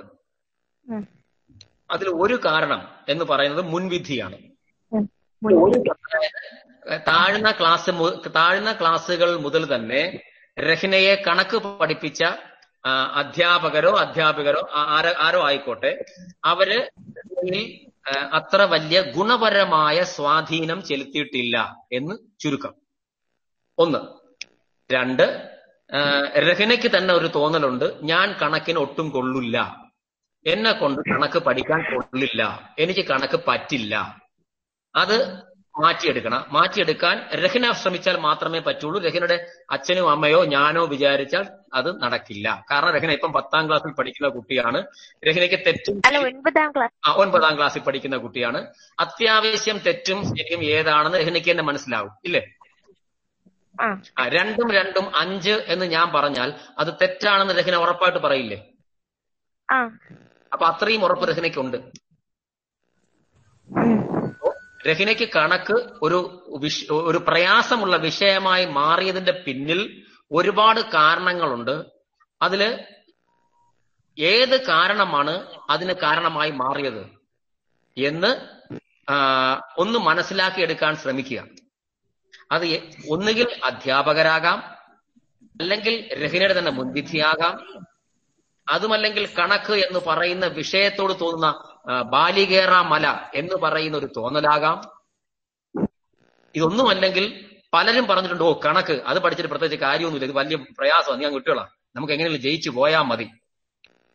കിട്ടിയിട്ടുള്ള പ്രസ്താവനകളാകാം. ഇതിൽ ഏതാണ് രഹിനയെ സ്വാധീനിച്ച ഘടകം. ഏതെങ്കിലും ഒരു ഘടകം സ്വാധീനിച്ചത് കൊണ്ടായിരിക്കണം രഹിനയ്ക്ക് കണക്ക് ബാധ്യതയായിട്ട് മാറിയത്. ആ കാരണം കണ്ടെത്താൻ ശ്രമിച്ചാൽ വളരെ പെട്ടെന്ന് നമുക്ക് ഈ പ്രശ്നം പരിഹരിക്കാം. ഞാൻ പറഞ്ഞ മറുപടി സ്വീകാര്യമായോ എന്ന് എനിക്ക് ഉറപ്പില്ല. പക്ഷെ കാരണം കണ്ടെത്താൻ രഹിന ശ്രമിക്കണം ഇന്നു മുതൽ. ഓക്കെ സർ പിന്നെ എനിക്ക് അടുത്ത് മറ്റൊരു ചോദ്യം കൂടിയുണ്ട്. അതായത് ഇന്ന് നമ്മുടെ പഠന രീതികൾ മാറിക്കൊണ്ടിരിക്കുകയാണ്. ക്ലാസ് റൂം പഠന രീതിയിൽ നിന്ന് ഓൺലൈൻ പഠന രീതിയിലേക്ക് വിദ്യാർത്ഥികൾ മാറിക്കഴിഞ്ഞു. ഒരു മഹാമാരി കാരണമാണിതെങ്കിലും കുട്ടികൾ ഈ ഓൺലൈൻ പഠനവുമായി പൊരുത്തപ്പെട്ടു കഴിഞ്ഞു.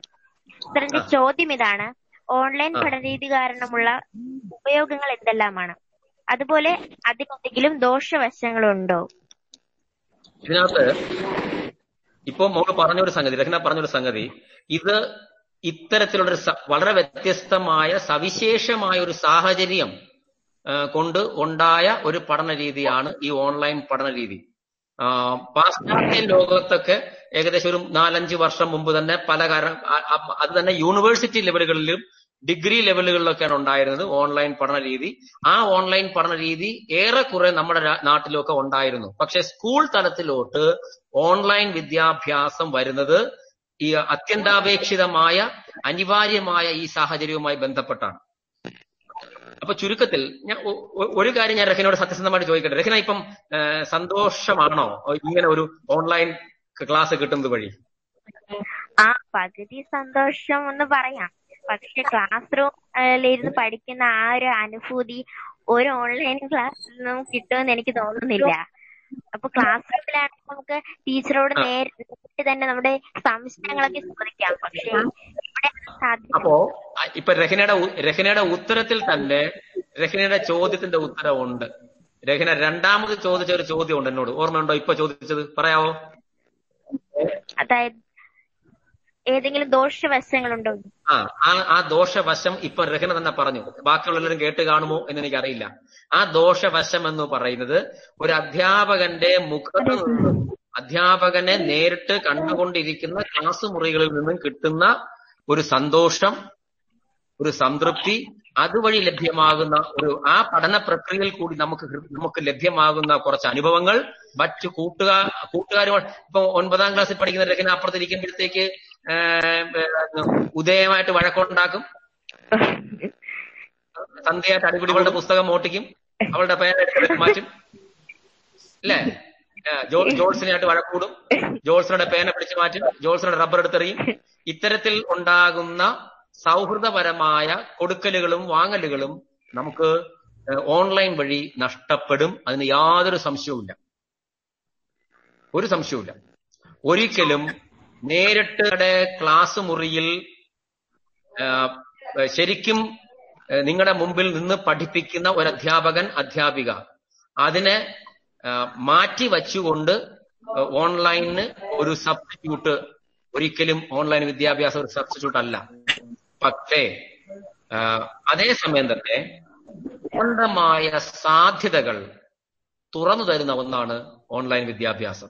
പ്രത്യേകിച്ച് ഇന്റർനെറ്റ്. നമ്മൾ അധ്യാപകര് അറിവിന്റെ നിറകുടം അല്ല മോളെ ഇപ്പോ. മുമ്പൊക്കെ അധ്യാപകർക്ക് അധ്യാപകരെല്ലാം അറിയണം. അല്ലെങ്കിൽ ഒരു കുട്ടി ചോദിക്കുന്ന മുഴുവൻ സംശയങ്ങളും നിവാരണം ചെയ്യേണ്ട എൻസൈക്ലോപീഡിയയാണ് അധ്യാപിക അല്ലെങ്കിൽ അധ്യാപകൻ എന്നൊരു ധാരണയൊക്കെ ഉണ്ടായിരുന്നു. അതൊന്നും അല്ല ഇപ്പോൾ അപ്പോൾ നിങ്ങൾക്കിപ്പോൾ അധ്യാപകൻ എന്ന് പറയുന്നത് കുറെ അനുഭവങ്ങൾ. നിങ്ങൾക്ക് പഠന പഠനങ്ങൾ മുന്നോട്ട് കൊണ്ടുപോകാൻ വേണ്ടി പ്രവർത്തിക്കുന്ന ഒരു കാറ്റലിസ്റ്റ് മാത്രമാണ് ഫെസിലിറ്റേറ്റർ മാത്രമാണ് അധ്യാപകൻ.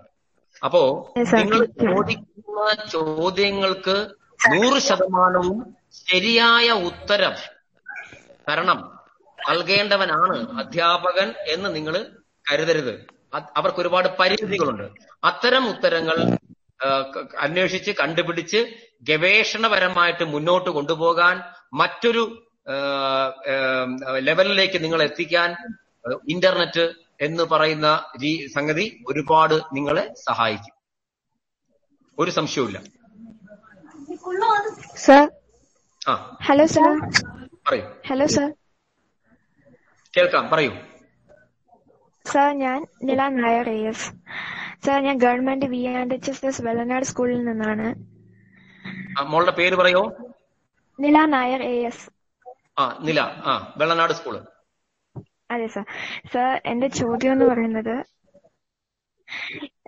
വളരെ രസകരമായിട്ടാണ് ഓരോ ക്ലാസ്സുകൾ ഓൺലൈൻ ക്ലാസ്സിൽ എടുക്കുന്നത്. ഈ ക്ലാസ്സിൽ നിന്ന് നമുക്ക് സ്കൂളിൽ നിന്നും പഠിക്കുന്നതിൽ നിന്ന് നേരിയ ബുദ്ധിമുട്ടുകൾ അനുഭവിക്കുന്നുണ്ട്. ആ ബുദ്ധിമുട്ടുകൾ അനുഭവി അനുഭവപ്പെടാതിരിക്കാൻ നമ്മൾ കുട്ടികൾ എന്തൊക്കെ കാര്യങ്ങളാണ് പഠന കാര്യത്തിൽ ശ്രദ്ധിക്കാനുള്ളത്? അല്ല മോളെ ഇതാണ് ഞാൻ നീലിമ ഇപ്പൊ പറഞ്ഞത്. അതായത് നിങ്ങൾക്ക് നിങ്ങൾ വിചാരിക്കുന്നത് പോലെ ഒരു പെർഫെക്റ്റ് സബ്സ്റ്റിറ്റ്യൂട്ട് അല്ല. ഒരു അധ്യാപകൻ ഒരു അധ്യാപിക നേരിട്ട് നിങ്ങളുടെ മുമ്പിൽ നിന്ന് പഠിപ്പിക്കുന്നതിന് കൃത്യമായിട്ടുള്ള ഒരു സബ്സ്റ്റിറ്റ്യൂട്ട് അല്ല ഓൺലൈൻ അതിന്റെ ഒരു സുഖം ആ ഒരു അനുഭവം ഒരിക്കലും നിങ്ങൾക്ക് ഓൺലൈനിൽ നിന്ന് കിട്ടില്ല. ഓൺലൈനിന് അതിന്റെതായ പരിമിതികളുണ്ട് അതിന്റെതായ സാധ്യതകളുമുണ്ട്. അതിന്റെ ഒരു സാധ്യത എന്ന് പറയുന്നത് നിങ്ങൾക്ക് എന്താണോ സംശയമുള്ളത് നിങ്ങൾ ഗൂഗിൾ ചെയ്ത് നോക്കിയാൽ ആ സംശയത്തിന്റെ മുഴുവൻ വിവരണവും നിങ്ങളുടെ അധ്യാപകനോ അധ്യാപികയോ തരുന്നതിനേക്കാൾ മലയാളത്തിലാണെങ്കിൽ മലയാളത്തിൽ ഇംഗ്ലീഷിലാണെങ്കിൽ ഇംഗ്ലീഷിൽ നിങ്ങളുടെ വിരൽത്തുമ്പിലെത്തും നിങ്ങൾക്ക് വായിക്കാം കുറിപ്പ് തയ്യാറാക്കാം മനപാഠമാക്കാം. പക്ഷേ അതിന്റെ ഒരു ദോഷവശം എന്ന് പറയുന്നത് നേരിട്ട് ഒരു അധ്യാപകൻ ഒരു അധ്യാപിക ഒരു ക്ലാസ് മുറിയിൽ നിന്ന് നിങ്ങൾക്ക് പ്രദാനം ചെയ്യുന്ന അനുഭവം.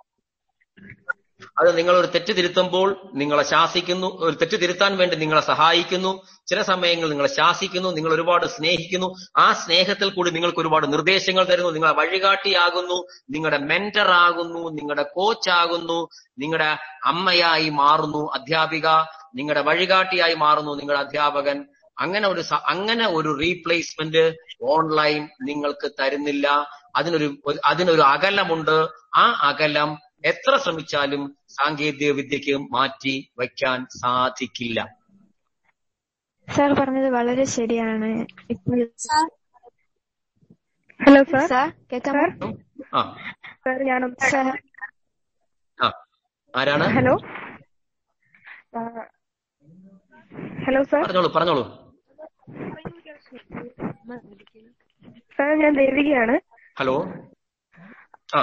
സാർ ഇതിൽ ഒരുപാട് കുട്ടികളുണ്ട്. അപ്പോ നമ്മുടെ സംശയങ്ങൾ ഒരുപാട് കാണും. അപ്പോ കുട്ടികളോടാണ് നമ്മുടെ ഒരുപാട് സംശയങ്ങളൊന്നും തീർത്ത് തരാൻ പറ്റില്ല. എങ്കിലും നിങ്ങൾ എല്ലാ കുട്ടികൾക്കും പറയണം ആ ഒരു അവസരം കൊടുക്കണം. അപ്പോൾ കൂടുതൽ ചോദ്യങ്ങൾ ഉണ്ടെങ്കിൽ കമന്റ് ബോക്സിൽ ഇട്ടാൽ മതി. അപ്പോൾ അത് നമ്മൾ പരിഹരിക്കുന്നതാണ്. എല്ലാ സമയത്തിന്റെ ആ ഒരു പരിമിതി ഉണ്ടാണ് കേട്ടോ.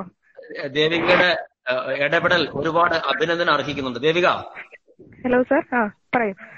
ദേവികയുടെ കൂട്ടുകാരികളോ കൂട്ടുകാരന്മാർ ആരെങ്കിലും നല്ല പാട്ടുകൾ പാടാവുന്ന കവിതകൾ ചൊല്ലാവുന്ന ആരെങ്കിലും ഇപ്പോൾ ഇവിടെ ഉണ്ടോ? ഇപ്പോൾ ഉണ്ട് സർ. ആ ആരാണ്? ഞാൻ തന്നെയാണ് സർ. ആ ദേവിക തുടങ്ങിക്കോളൂ. വെരി ഗുഡ് ആഹാ. ഒരുപാട് സന്തോഷം. ദേവിയെ കാണാൻ പറ്റുന്നില്ല എനിക്ക്. കാണാൻ പറ്റുന്നില്ല സർ.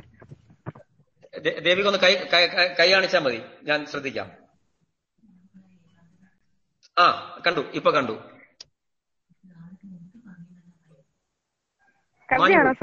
ഇപ്പൊ കാണാൻ പറ്റുന്നില്ല. പോയി വീണ്ടും ക്യാമറ പോയി.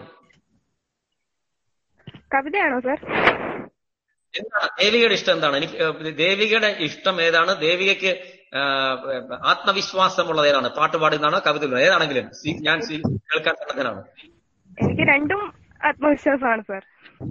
വെരി ഗുഡ് അപ്പൊ ദേവികയ്ക്ക് ഇഷ്ടമുള്ള ഏതാണെന്ന് വെച്ചാൽ ആകാം. ബാക്കിയുള്ളവരും ശ്രദ്ധിച്ചിരിക്കുക. ബാക്കിയുള്ളവർക്കും ഇതുപോലുള്ള അവസരം ഇപ്പൊ തന്നെ ഉണ്ട്. ആർക്കും വരാം? ആർക്കും? ആ. കൊണ്ടു ഞാൻ ദൂരേതോ ഇനം പുത്തനാൾ മധു തേടിപ്പോയി. മുഖം കൊണ്ടു ഞാൻ ദൂരേതോ ഇനം പുത്തനാൾ മധു തേടിപ്പോയി നീളെ താഴെ തളിരാർപ്പൂവനങ്ങൾ മുഖം കൊണ്ടു ഞാൻ ദൂരേതോ ഇനം പുത്തനാൾ മധു തേടിപ്പോയി ഓ വെരി ഗുഡ് ഒന്ന് ഒന്ന് കൈയടിച്ച് പ്രോത്സാഹിപ്പിച്ചേ ദേവിക കുട്ടിയെ. സാർ എനിക്കൊരു ചോദ്യമുണ്ട് സാർ. ഗംഭീരായിട്ട് ഗംഭീരമായിട്ട് പാടി കേട്ടോ. ദേവിക ദേവിക നന്നായിട്ട്. സാർ. എനിക്കൊരു ചോദ്യമുണ്ട് സാർ. ആരാണ്? ചോ- പേര് പറയൂ മോൾ? എന്നാണ് ഞാൻ വെള്ളനാട് സ്കൂളിൽ എട്ട് കെയിലാണ് പഠിക്കുന്നത്. ആ, മോളുടെ പേര്? മോളല്ല സാർ ഞാൻ മോ- മോനാണ്. എന്റെ പേര് ജസൽ എന്നാണ് സാർ. ആ പറയൂ ജസൽ. ഓൺലൈൻ ആയാലും സ്കൂളിലായാലും നമ്മൾ പഠിക്കുന്നത് ടെക്സ്റ്റ് ബുക്കുകളിലൂടെയാണ്. എന്നാൽ വിവിധ മേഖലകളിലുള്ളവരുമായി നേരിട്ട് അഭിമുഖം നടത്തി അവരുടെ അനുഭവങ്ങളിലൂടെ പഠിക്കാൻ അവസരം ഒരുക്കുന്നതല്ലേ കൂടുതൽ നല്ലത്? അതെ അതെ. എന്താണ് ചോദ്യം സംശയം എന്താണ് മോന്റെ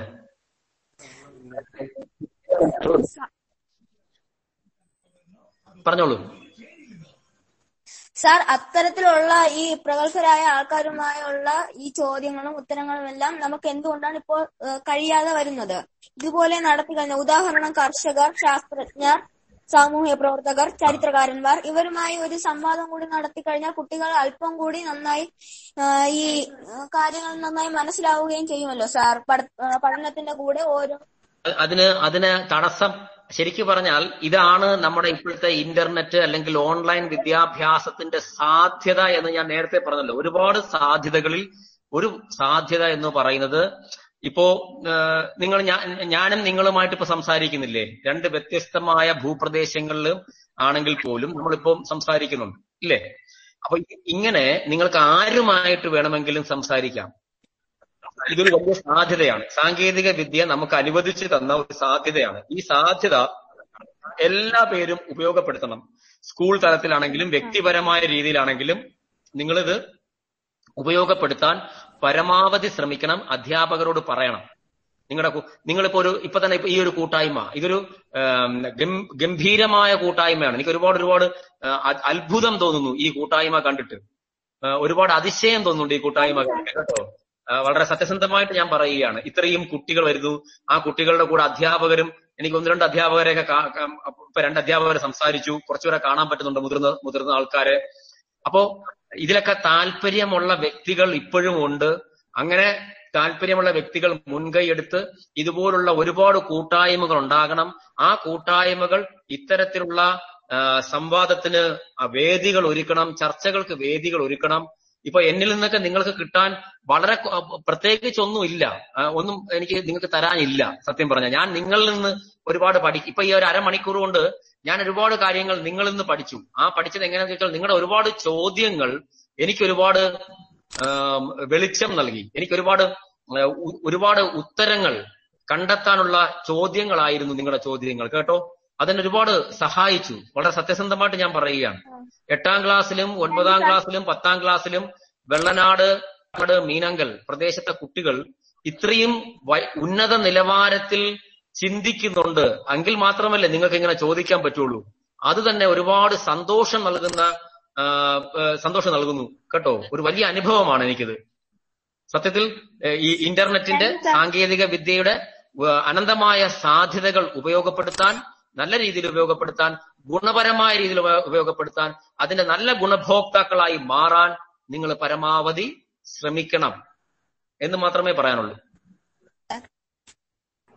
സാർ ഞാൻ ഇടപെട്ടോട്ടെ? സാർ ഞാൻ Amrita S A S N H S Thuzhamalakkal സ്കൂളിലെ ഒൻപതാം ക്ലാസ് വിദ്യാർത്ഥിനിയാണ്. പറയൂ അമൃത.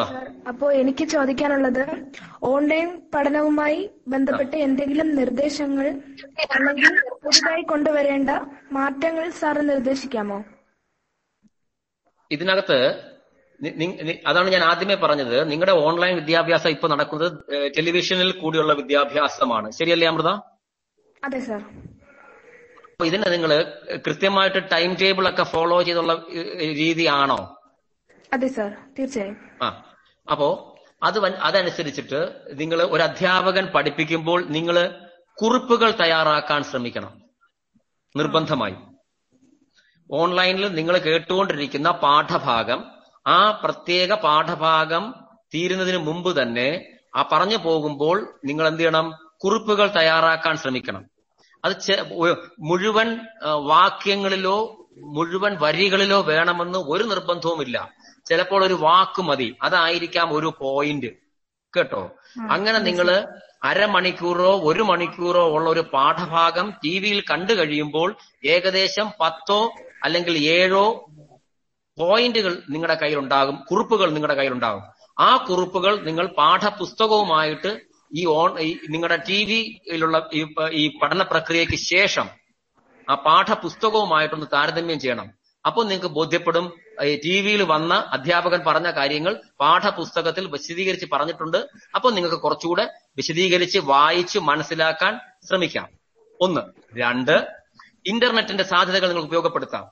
നിങ്ങൾക്ക് മനസ്സിലാക്കാൻ പറ്റിയില്ല ഹൃദയസ്ഥമാക്കാൻ പറ്റിയില്ല ഒരു പ്രത്യേക ചരിത്രവുമായി ബന്ധപ്പെട്ട ഒരു പ്രത്യേക വിഷയം പ്രതിപാദിച്ച ഒരു പ്രത്യേക വിഷയമാണ്. അല്ലെങ്കിൽ സാമൂഹ്യ ശാസ്ത്രവുമായി ബന്ധപ്പെട്ട അല്ലെങ്കിൽ ശാസ്ത്രവുമായി ബന്ധപ്പെട്ട ഒരു വിഷയമാണ്. അതിനെക്കുറിച്ച് കൂടുതൽ അറിയണമെന്നുണ്ടെങ്കിൽ ആ കുറിപ്പ് വച്ചിട്ട് നിങ്ങൾക്ക് ഇന്റർനെറ്റിൽ കയറി ഗൂഗിളിൽ സെർച്ച് ചെയ്യാം. ഇന്നിപ്പോ മലയാളത്തിൽ ഉണ്ട്. ഒരുപാട് ഒരുപാട് ആഴങ്ങളിലേക്ക് നിങ്ങൾക്ക് നിങ്ങളെ കൊണ്ടുപോകാൻ പറ്റും. ഒരുപാട് വസ്തുതകൾ നിങ്ങൾക്ക് കിട്ടും. ഈ മുപ്പത് മിനിറ്റ് അല്ലെങ്കിൽ നാൽപ്പത് മിനിറ്റ് നിങ്ങൾക്ക് ടി വിയിൽ കൂടി കിട്ടുന്നതിനേക്കാൾ ആഴത്തിലും പരപ്പിലും നിങ്ങൾക്ക് ഗൂഗിളിൽ നിന്ന് വസ്തുതകൾ മനസ്സിലാക്കാൻ പറ്റും. തീർച്ചയായും സാർ. തീർച്ചയായും. Sir hello? ഹലോ സാർ കേൾക്കാമോ? ആ കേൾക്കാം. പറയൂ. ജ്യോതിക ഹലോ? സാർ എന്റെ പേര് ജ്യോതിക. ഞാൻ പത്ത്- ജ്യോതിക പറയൂ. ഞാൻ പത്താം ക്ലാസ് ജ്യോതിക പറയൂ. ഞാൻ പത്താം ക്ലാസ് വിദ്യാർത്ഥിനിയാണ് sir G H S Karippur സ്കൂളിലാണ് പഠിക്കുന്നത്. ആ. എനിക്ക് എന്റെ ഒരു സംശയം എന്ന് വെച്ചാൽ ഈ ഓൺലൈൻ ക്ലാസ്സുമായിട്ട് ബന്ധപ്പെട്ടിട്ടല്ല എനിക്കുണ്ടായ ഒരു ഒരു ഡൗട്ടാണ് സാറിന് ചോദിക്കാവുള്ളൂ സാർ ആ. തീർച്ചയായും ചോദിച്ചോളൂ പറയൂ. അതെ ഇപ്പൊ നമ്മൾ പരീക്ഷയൊക്കെ എക്സാം ഒക്കെ എഴുതുന്ന സമയത്ത് നമ്മൾ സത്യം പറഞ്ഞാൽ അത് പഠിച്ചിട്ട് പോണ കാര്യങ്ങളായിരിക്കും കൂടുതലും എക്സാമിന് വരുന്നത്. അതെ. പക്ഷെ നമ്മൾ ഇതിന്റെ ഉത്തരങ്ങൾ എഴുതുന്ന സമയത്ത് നമുക്ക് ടെൻഷൻ ഉണ്ടാവുന്നത് കൂടുതലാണ്. കാരണം ഹെയർ ഫീറ്റ് ഇൻക്രീസ് ആവുന്നുണ്ട്. അപ്പോൾ കൂടുതൽ ടെൻഷൻ ഉണ്ടാവും. അപ്പൊ നമ്മൾ പഠിച്ചു വെച്ച ആൻസർ നമുക്ക് പെട്ടെന്ന് മറന്നു പോകാനായിട്ട് ഒരുപാട് ചാൻസ് ഉണ്ട്. അപ്പോൾ ഈ ടെൻഷൻ കുറയ്ക്കാനായിട്ട് ഒരു ഒരു വഴി ഒന്ന് പറഞ്ഞുതരുമോ ആ, ഇതിനകത്ത് പ്രധാനപ്പെട്ട ഒരു സംഗതി. ഈ പരീക്ഷ എന്ന് പറയുന്നത് അതിഭയങ്കരമായ ഒരു സംഗതിയാണ്. ഇത് ജീ ജീവിതത്തിൽ നമ്മുടെ ജീവിതത്തിന്റെ ഭാവിയെ മുഴുവൻ നിശ്ചയിക്കുന്ന ഒരു വലിയ സംഗതിയാണ് ഈ പരീക്ഷ എന്ന് കുഞ്ഞുനാൾ മുതലേ അച്ഛനോ അമ്മയോ അല്ലെങ്കിൽ ചെറിയ ക്ലാസ് മുകളിൽ തന്നെ അധ്യാപകരോ അല്ലെങ്കിൽ നമ്മുടെ വിദ്യാഭ്യാസ സമ്പ്രദായം തന്നെ പൊതുവിൽ അങ്ങനെ ഒരു ധാരണ ഉണ്ടാക്കി തരുന്നതിൽ പ്രധാനമായ പങ്ക് വഹിക്കുന്നുണ്ട്. ഈ പരീക്ഷ പരീക്ഷ എന്ന് കേൾക്കുമ്പോൾ തന്നെ നമ്മൾ ഈ മൂത്രമൊഴിച്ചു പോകുന്ന ഒരു അവസ്ഥയുണ്ട്. അല്ലേ ഇത് ആ അപ്പോ ഈ പരീ ആദ്യം നമ്മൾ ഈ പരീക്ഷ ജയിച്ചാലും ജയിച്ചില്ലെങ്കിലും ഞാൻ മുന്നോട്ട് പോകും. അത് ഒരു ദൃഢനിശ്ചയത്തിന്റെ ത്തിന്റെ ദൃഢനിശ്ചയത്തിൻ ദൃഢനിശ്ചയവുമായി ബന്ധപ്പെട്ട ഒരു സാധനമാണ്. ഈ പരീക്ഷ എന്ന് പറയുന്നത് എന്നെ എട്ടാം ക്ലാസ്സിൽ നിന്ന് ഒൻപതാം ക്ലാസ്സിലേക്ക് അല്ലെങ്കിൽ ഒൻപതാം ക്ലാസ്സിൽ നിന്ന് പത്താം ക്ലാസ്സിലേക്ക് ഇരുത്താൻ വേണ്ടി ഉള്ള ഒരു മാനദണ്ഡം മാത്രമാണ്. അല്ലാതെ എന്റെ ജീവിതത്തെ കരുപ്പിടിപ്പിക്കുന്നതിലോ എന്റെ ജീവിതത്തിന്റെ വിജയം നിശ്ചയിക്കുന്നതിലോ ഈ പരീക്ഷ ഒരു വലിയ പങ്ക് വഹിക്കുന്നില്ല എന്ന് അന്ധമായിട്ട് അങ്ങ് വിശ്വസിച്ചാൽ മതി മോളെ. പകുതി ടെൻഷൻ കുറയും. ഒരു കുഴപ്പമില്ല ബാക്കി നമ്മൾ വരുന്നിടത്ത് വെച്ച് കാണും. ഒന്ന് രണ്ട്. ഇപ്പൊ പഠിക്കുന്ന പാഠഭാഗങ്ങൾ മറന്നു പോകണമെന്ന് പറയുന്നു. ഈ മറന്നു പോകുന്നത് അനാവശ്യമായ ഒരുപാട് ടെൻഷൻ ഇത് ഇതാണ് എന്റെ ജീവിതം നിർണയിക്കാൻ പോണത്. ഇതില്ലെങ്കിൽ ഞാൻ ആത്മഹത്യ ചെയ്യേണ്ടി വരും. വിജയിച്ചില്ലെങ്കിൽ എന്നെ അച്ഛ അടിച്ചു കൊല്ലും എന്റെ അമ്മ അടിച്ചു കൊല്ലും എന്റെ സ്കൂൾ എന്നെ പുറത്താക്കും. ഇത്തരം ആധികൾ ആയി മാറുന്നത് കൊണ്ടല്ലേ മോൾക്ക് ഇത്രയും ടെൻഷൻ വരുന്നത്? അപ്പൊ വളരെ ലളിതമായിട്ട് എടുത്താൽ മതി. ഈ പരീക്ഷ എന്നെ എട്ടാം ക്ലാസ്സിൽ നിന്ന് ഒമ്പതാം ക്ലാസ്സിലേക്ക് കൊണ്ടിരുത്താൻ വേണ്ടിയുള്ള ഒരു മാനദണ്ഡം മാത്രമാണ്. അല്ലാതെ എന്റെ ജീവിതത്തിൽ ഇത് വലിയ വലുതായിട്ട് നിർണയിക്കാനൊന്നും പോണില്ല. തീർന്നു. അമ്മ ചോദിക്കുന്നു ടീച്ചർ ചോദിക്കുന്നു ഞാൻ ജയിക്കും മലയാളത്തിന് ജയിക്കോ ജയിക്കും. പോരെ. കണക്കിന് ജയിക്കോ ജയിക്കും. എത്ര കിട്ടും? എനിക്ക് അമ്പത് ശതമാനം മാർക്ക് കിട്ടും. ഞാൻ ഒമ്പതിലെത്തും ഞാൻ പത്തിലെത്തും. മണിമണിയുടെ ഉത്തരം പറയൂ കുട്ടി മോളെ. ഒരു പ്രശ്നവുമില്ല ഒരു പ്രയാസവുമില്ല ഒരു പരീക്ഷയും മോളെ പരാജയപ്പെടുത്തില്ല. മറിച്ച് പരീക്ഷകളെ പറ്റിക്കാൻ മോൾ പഠിക്കുക. പരീക്ഷയെ പറ്റിക്കുക. അതാണ് നമ്മൾ പഠിക്കേണ്ടത്. ഈ പരീക്ഷ എന്ന് പറഞ്ഞാൽ ഒന്നുമല്ല. മനസ്സിലായില്ലേ? ഈ പരീക്ഷയ്ക്ക് കിട്ടുന്ന ഉത്തരങ്ങൾ എഴുതാനായിട്ടൊരു വിദ്യയുണ്ട്. ആ വിദ്യ എന്ന് പറഞ്ഞാൽ അത് വളരെ ചെറിയ വിദ്യകളാണ്. അത് മോളുടെ അധ്യാപികരോട് അധ്യാപികമാരോട് അധ്യാപകരോട് ചോദിച്ച് മനസ്സിലാക്കിയാൽ മതി. ഞാൻ പറയുന്നതിനേക്കാൾ. ഞാൻ പറയുമ്പോഴത്തേക്ക് അത് ചിലപ്പോൾ എല്ലാവർക്കും സ്വീകാര്യമാവില്ല അതിന് അതിനകത്തൊരു ചെറിയ അതൊരു ചെറിയ പറ്റിക്കലാണ് മോളെ. കേട്ടോ? ഈ പരീക്ഷാ പേപ്പർ ഉത്തരക്കടലാസ് ചോദി തിരുത്തുന്ന ആൾക്കാരെ പറ്റിക്കുന്ന അതിൽ ഏറ്റവും നന്നായിട്ട് പറ്റിക്കാൻ പറ്റുന്ന ആൾ ഏറ്റവും ഉയർന്ന മാർക്ക് വാങ്ങിക്കും എന്ന് ഞാൻ പറയും. കേട്ടോ? തെറ്റിദ്ധരിക്കരുതേ. ഓക്കെ. ഹലോ സർ ശരിയായ ഉത്തരമാണോ എന്ന് എനിക്ക് അറിയില്ല കേട്ടോ മോളെ? Hello sir hello sir hello sir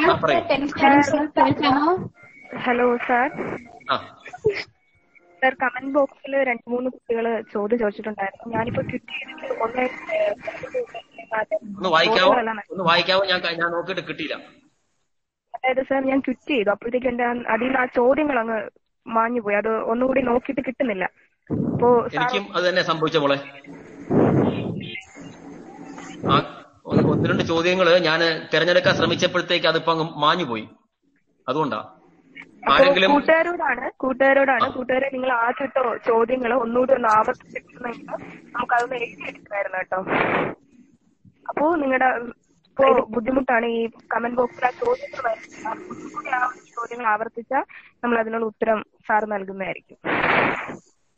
അല്ല മോളെ ഒരു കാര്യം പറഞ്ഞോട്ടെ. നിങ്ങൾ ഈ എല്ലാ ഇപ്പോൾ ഈ ചർച്ചയിൽ ഇരിക്കുന്ന മുഴുവൻ പേരും എന്താ പറയണ്ടേ നിങ്ങളെല്ലാം ഒമ്പതാം ക്ലാസ്സിലും പത്താം ക്ലാസ്സിലും പഠിക്കുന്ന വിദ്യാർത്ഥികളും വിദ്യാർത്ഥിനികളുമാണ്. നിങ്ങൾ ചോദി നിങ്ങൾ ഒരുപാട് ചോദ്യങ്ങൾ ചോദിക്കുന്നുണ്ട്. ഈ ചോദ്യങ്ങൾക്കെല്ലാം വളരെ ശരിയായിട്ടുള്ള ഉത്തരങ്ങൾ ആണ് തരേണ്ടത് എന്ന് നിങ്ങൾ വാശി പിടിക്കരുത്. എനിക്ക് ഉറപ്പില്ല ഞാൻ തരുന്ന പല ഉത്തര ഉത്തരങ്ങളിലും. ഏ ഞാനിങ്ങനെ പറഞ്ഞു പോകുന്നു എന്ന് മാത്രമേ ഉള്ളൂ. കേട്ടോ? കാരണം ഞാൻ പറയുന്ന ഞാൻ പറയുന്ന ചില ഉത്തരങ്ങൾ നിങ്ങൾ മുഖവിലേക്ക് എടുക്കുകയും ആ ഉത്തരങ്ങൾ നിങ്ങൾ പിന്നെ നിങ്ങളെ അധ്യാ നിങ്ങളെ പഠിപ്പിക്കുന്ന അധ്യാപകരോടോ അധ്യാപികമാരോടോ ചോദിക്കുമ്പോൾ അവർക്ക് സ്വീകാര്യമാവാതെയും വരുമ്പോൾ ചില പ്രശ്നങ്ങൾ ഉണ്ടാവും കേട്ടോ? അതൊക്കെ വളരെ വ്യക്തിപരമാണ്. അപ്പൊ നിങ്ങൾ പോയി പറയരുത്. ഇന്നലെ ഇന്നലെ സംസാരിച്ചൊരു സാർ ഇങ്ങനെ പറഞ്ഞു.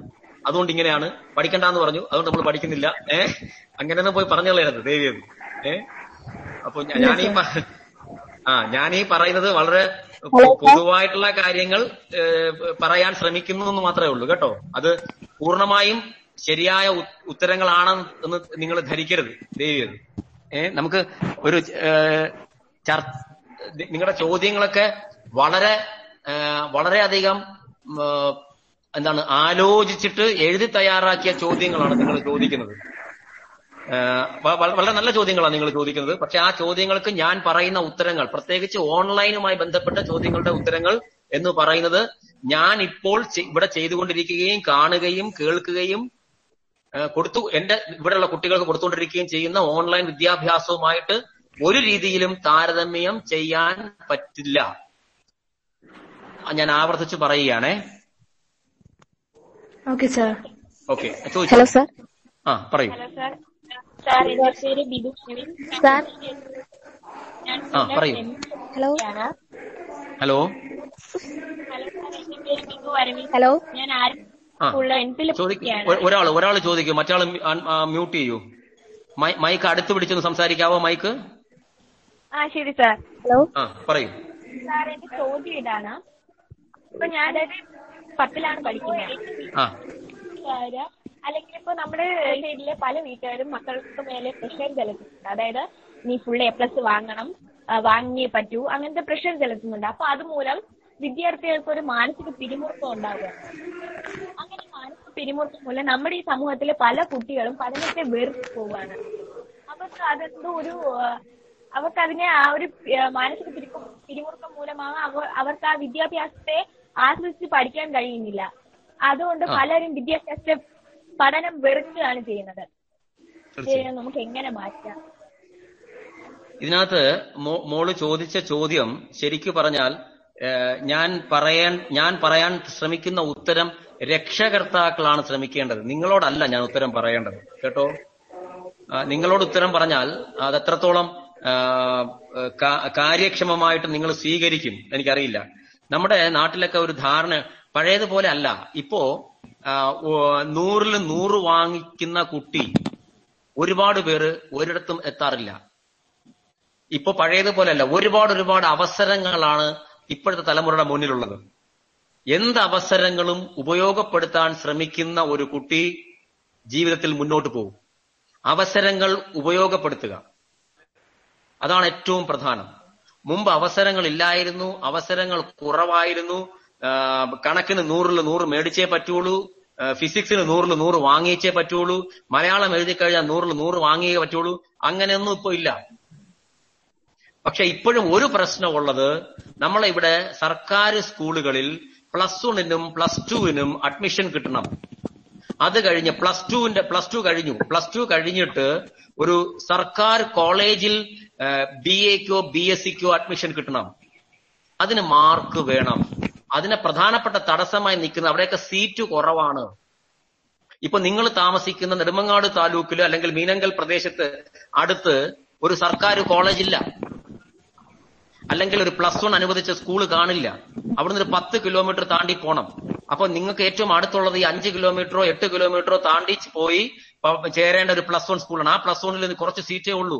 ആ പ്ലസ് വണ്ണിൽ ഒരു സീറ്റ് കിട്ടണമെങ്കിൽ നിങ്ങൾക്ക് ഉയർന്ന മാർക്ക് മേടിക്കണം. അപ്പൊ ഇതിനകത്തൊക്കെ വരുന്ന ഒരു അടിസ്ഥാനപരമായ പ്രശ്നം ഇപ്പൊ എല്ലാ സ്കൂളുകളിലും സർക്കാർ സ്കൂളുകളിലും പ്ലസ് വൺ പ്ലസ് ടു അനുവദിക്കുക. എല്ലാ സ്കൂളുകളിലും വ്യത്യസ്തമായ സ്ട്രീമുകൾ ഓഫ് സയൻസ് ഹ്യൂമാനിറ്റീസ് കോമേഴ്സ് ഇങ്ങനെയുള്ള സ്ട്രീമുകൾ കൊടുക്കുക.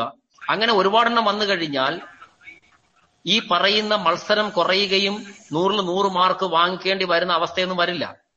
അപ്പൊ അത്തരം ഒരു അവസ്ഥ സ്ഥിതിവിശേഷം ഇപ്പൊ നിലനിൽക്കുന്നത് കൊണ്ടാണ് നിങ്ങളുടെ രക്ഷകർത്താക്കൾ നിങ്ങളുടെ നിങ്ങളെയൊക്കെ ശരിക്കു പറഞ്ഞാൽ എന്താ പറയുന്നത് ഒരുപാട് ഒരുപാട് പ്രഷർ ഉണ്ടാക്കുന്നത് കേട്ടോ? അത് നിങ്ങൾക്ക് ശരിക്കു പറഞ്ഞാൽ താങ്ങാൻ പറ്റില്ല നിങ്ങളുടെ ഇപ്പോഴത്തെ അവസ്ഥയിൽ.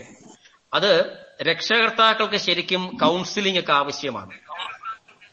അത് സർക്കാർ തലത്തിലാകാം സ്കൂൾ തലത്തിലാകാം അധ്യാപകരുടെ സംഘടനാ തലത്തിലാകാം അങ്ങനെയൊക്കെ രക്ഷകർത്താക്കൾക്ക് ഒരുപാട് കൗൺസിലിംഗ് വേണ്ടി വരുന്ന സാഹചര്യത്തിലാണ് നമ്മൾ ഇപ്പോൾ ജീവിക്കുന്നത്. അത് ഇപ്പൊ മോൾ ചോദിച്ച ചോദ്യത്തിന്റെ ഉത്തരം ഞാൻ മോളോട് അത്രയും ഗൗരവമായിട്ട് പറഞ്ഞാൽ മോൾക്ക് മനസ്സിലാവും അറിഞ്ഞൂടാ പക്ഷെ എങ്കിൽ പോലും ഞാൻ ഒരു കാര്യം പറയാം. എന്താ പ്ലസ് വണ്ണിന് അത്യാവശ്യം അഡ്മിഷൻ കിട്ടാൻ വേണ്ടുന്ന ഒരു മാർക്ക് വാങ്ങിക്കാൻ ശ്രമിക്കുക. അത്രേ എനിക്കിപ്പോ പൊതുവിൽ പറയാൻ പറ്റുള്ളൂ മോളെ okay sir thank you sir hello sir ആ പറയൂ. ഹലോ ഹലോ സർ ഞാൻ പ്ലസ് വൺ കഴിഞ്ഞ പത്ത് കഴിഞ്ഞ് നിൽക്കുന്ന കുട്ടിയാണ്. പ്ലസ് വണ്ണിൽ ചേർന്നോ? പത്താം ക്ലാസ് കഴിഞ്ഞ്. ആ പത്താം ക്ലാസ് കഴിഞ്ഞ് പ്ലസ് വണ്ണിലേക്ക് ആപ്ലിക്കേഷൻ കൊടുത്തിരിക്കുന്ന കുട്ടിയാണ്. അപ്പൊ ഞങ്ങൾക്ക് ഇതുവരെ ഓൺലൈൻ ക്ലാസ് ഒന്നും തുടങ്ങിയിട്ടില്ല. അപ്പൊ പോർഷൻസ് തന്നെ ഏറെ ഉണ്ട്. അപ്പൊ ഓൺലൈൻ ക്ലാസ് തുടങ്ങിയാൽ തന്നെ ഇതൊക്കെ എങ്ങനെ തീരും എന്നറിയില്ല. അപ്പൊ അതിനെ കുറിച്ച് സാറിന്റെ ഒരു അഭിപ്രായം അയ്യോ മോളെ ഞാനിപ്പോ അതിനെക്കുറിച്ച് എന്ത് പറയാനാണ്? എനിക്ക് കേരളത്തിലെ സർക്കാർ സ്കൂളുകളിലെ സിലബസിന്റെ കൺ വോളിയം എന്തുമാത്രം അളവിലാണ് ഉള്ളത്? പതിനൊന്നാം ക്ലാസ്സിൽ ഏതാ എടുത്തിരിക്കുന്ന മോൾ? സയൻസ് ആണോ കോമേഴ്സ് ആണോ ഹ്യൂമാനിറ്റീസ് ആണോ? സയൻസ്. ആ അപ്പം അത് മാത്സ് ഉൾപ്പെടെയാണോ അതോ ബയോളജി ഉണ്ടോ? ബയോളജി ആണോ? ബയോളജി മാത്സും ഉണ്ട്. രണ്ടും ഉണ്ടോ? അപ്പൊ മോൾ സയൻസിന് മാത്സ് അപ്പൊ മോൾ നല്ല മിടുക്കിയായിരിക്കുമല്ലോ രണ്ടും കൂടെ എടുക്കണമെങ്കിൽ? ഏ? മാത്സും മാത്സും ബയോളജിയും പ്ലസ് വൺ ലെവലിൽ മാത്സും ബയോളജിയും പ്ലസ് വൺ ലെവലിൽ പഠിക്കാമെന്ന് തീരുമാനിക്കുന്ന ഒരു കുട്ടി ആത്മവിശ്വാസത്തോടു കൂടി ആയിരിക്കുമല്ലോ അതെടുത്തത്. അങ്ങനെയാണെങ്കിൽ മോൾ മ- മിടുമിടുക്കി ആയിരിക്കുമല്ലോ ശരിയാണോ മോളെ? അത്ര ചോദിച്ചാ? എനിക്ക് മാത്സ് ഇഷ്ടമാണ്. അത് കാരണം എടുത്ത്. അപ്പൊ മോൾ സർക്കാർ ടെലിവിഷൻ വഴി എന്തുമാത്രം പഠിപ്പിക്കുമെന്ന് ആലോചിച്ചു മോൾ ഒരുപാട് വിഷമിക്കണ്ട കേട്ടോ? ഏ ഒരു പ്രശ്നം ഒരു ഒരു പ്രയാസവും മോൾ ധൈര്യമായിട്ട് മുമ്പോട്ട് പൊക്കോ. ഏ മോൾ മോൾക്ക് ഇപ്പൊ തന്നെ ഒരു ആത്മവിശ്വാസമുണ്ട്. അതൊട്ടും താഴ്ത്തി കൊണ്ടുവരണ്ട. ബാക്കി കാര്യങ്ങൾ മുറ പോലെ അങ്ങ് നടന്നോളും. മോൾ ധൈര്യമായിട്ട് മുമ്പോട്ട് വെക്കോ ഇത് ഇത്തരത്തിലുള്ള അനാവശ്യമായ ആകുലതകളും വ്യാധികളൊന്നും തലയ്ക്കകത്ത് കയറണ്ട. കേട്ടോ മോളെ? Okay sir. സാർ അത് പറയാൻ ഹലോ പറ്റും. സാർ ഇവിടെ കമന്റ് ബോക്സിൽ ചോദ്യങ്ങൾ വന്നിട്ടുണ്ട് കേട്ടോ സാർ. പറയൂ. ചോദ്യം വായിക്കട്ടെ? അനിൽകുമാർ എന്നാണ് പേര് കൊടുത്തിരിക്കുന്നത്. അപ്പൊ ചോദ്യം ഇതാണ് സാർ ഓൺലൈൻ ക്ലാസ് എല്ലാ പേരുടെ സാഹചര്യങ്ങൾക്കും അനുകൂലമാകണമെന്നില്ല. ഇപ്പൊ കുഞ്ഞുങ്ങൾ കുഞ്ഞു കുട്ടികളുടെ കാര്യം എടുത്താൽ തന്നെ അവർക്ക് ശാരീരികമായ പ്രയാസങ്ങളും അനുഭവിക്കേണ്ടി വരുന്നു. അത് അവരുടെ ആരോഗ്യത്തിനെ പ്രതികൂലമായി ബാധിക്കുന്നു. അതിനെതിരെ സാറിന്റെ പ്രതികരണം വിശദീകരിക്കാമോ എന്നാണ് ചോദ്യം. ഇതിനകത്ത് ഉത്തരം വളരെ ലളിതമാണ്. ഇപ്പൊ ഓൺ ഓൺലൈൻ ക്ലാസ് കൊടുക്കുന്നില്ല സർക്കാർ കൊടുത്തില്ല എങ്കിൽ ഈ കുഞ്ഞുങ്ങൾക്ക് വിദ്യാഭ്യാസം സാധ്യമാകുമോ? ദീപിക?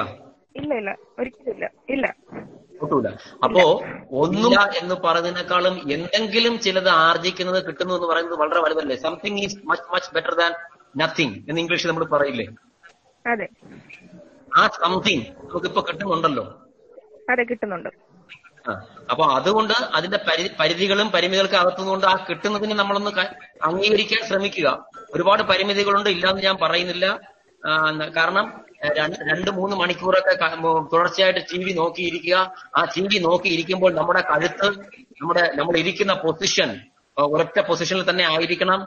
കഴുത്ത് സ്റ്റിഫായി പോകും. അങ്ങനെയൊക്കെ ഒത്തിരി പ്രശ്നങ്ങളുണ്ട്. ശാരീരികമായ പ്രശ്നങ്ങൾ ഉണ്ടാകാൻ ഒരുപാട് സാധ്യതകളുണ്ട്. പക്ഷേ വിദ്യാഭ്യാസം തീരെ ഇല്ലാകുന്നതിനേക്കാൾ എന്തെങ്കിലുമൊക്കെ കുറച്ചിപ്പോ നമുക്ക് കിട്ടുന്നുണ്ടല്ലോ. അപ്പൊ അത് നമ്മൾ അംഗീകരിക്കുക. പരിമിതികൾ ഉണ്ടെങ്കിലും കുഴപ്പങ്ങൾ ഉണ്ടെങ്കിലും അതെ അടുത്തൊരു ചോദ്യം വായിക്കട്ടെ സാർ? അടുത്ത ചോദ്യം എന്ന് പറയുമ്പോൾ ഓൺലൈൻ പഠനം എത്രത്തോളം വിജയകരമാകുന്നു. എന്താ മോളെ? മെറീനയാണ് ചോദിച്ചത്.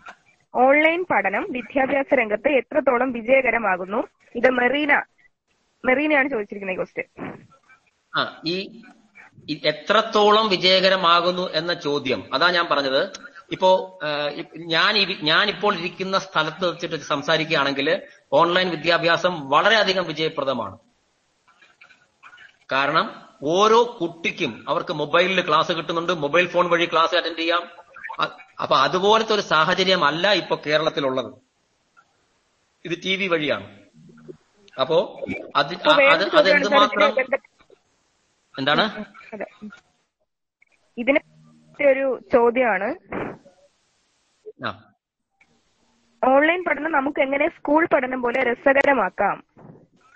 ആ അപ്പൊ അങ്ങനെ രസകരമാക്കണമെങ്കിൽ വിക്ടർ ചാനൽ ഉപയോഗിച്ചുകൊണ്ട് മാത്രമുള്ള അത്തരം മാധ്യമങ്ങൾ അത്തരം മാധ്യമം മാത്രം ഉപയോഗിച്ചുകൊണ്ടുള്ള ഒരു പഠന ക്രമീകരണം മാത്രം പോരാ. അത് നിങ്ങൾ കാരണം സർക്കാരിന് അങ്ങനെ മാത്രമേ ചെയ്യാൻ പറ്റുള്ളൂ. മനസ്സിലായില്ലേ? മറിച്ച് നമുക്കിപ്പോ ഗൂഗിൾ ക്ലാസ് റൂം ഉണ്ട് ഗൂഗിൾ മീറ്റ് ഉണ്ട് സൂ ഇതെല്ലാം സ്വകാര്യ സംഗതികളാണ്. അങ്ങനത്തെ സർവീസ് പ്രൊവൈഡേഴ്സ് വഴി കയറുകയാണ് എങ്കിൽ ഒരുപാട് ഒരുപാട് സാധ്യതകളുണ്ട്. ഒരുപക്ഷെ ക്ലാസ് റൂമിൽ ഇരുന്ന് നിങ്ങൾ ആനന്ദിക്കുന്നത് പോലെ തന്നെ ഓൺലൈൻ വിദ്യാഭ്യാസവും ആനന്ദിക്കാം. ഞാൻ ഒരു കാര്യം കൂടെ പറഞ്ഞോട്ടെ അധ്യാപകർക്ക് ദേഷ്യം വരില്ല എങ്കിൽ. ദേവിക. തീർച്ചയായും സർ പറയാം. ആ അതെന്താന്ന് വെച്ചാൽ ഈ അടുത്ത കാലത്ത് ഒരു സർവേ നടത്തി. ലോക ലോകത്ത് ഇപ്പം നാലഞ്ച് മാസമായിട്ട് ഓൺലൈൻ ക്ലാസ്സുകളാണല്ലോ നടക്കുന്നത്. അപ്പോൾ അതിനകത്ത് വളരെ വലിയൊരു തമാശയാണ് ഉണ്ടായത് അതിന്റെ ഫലം.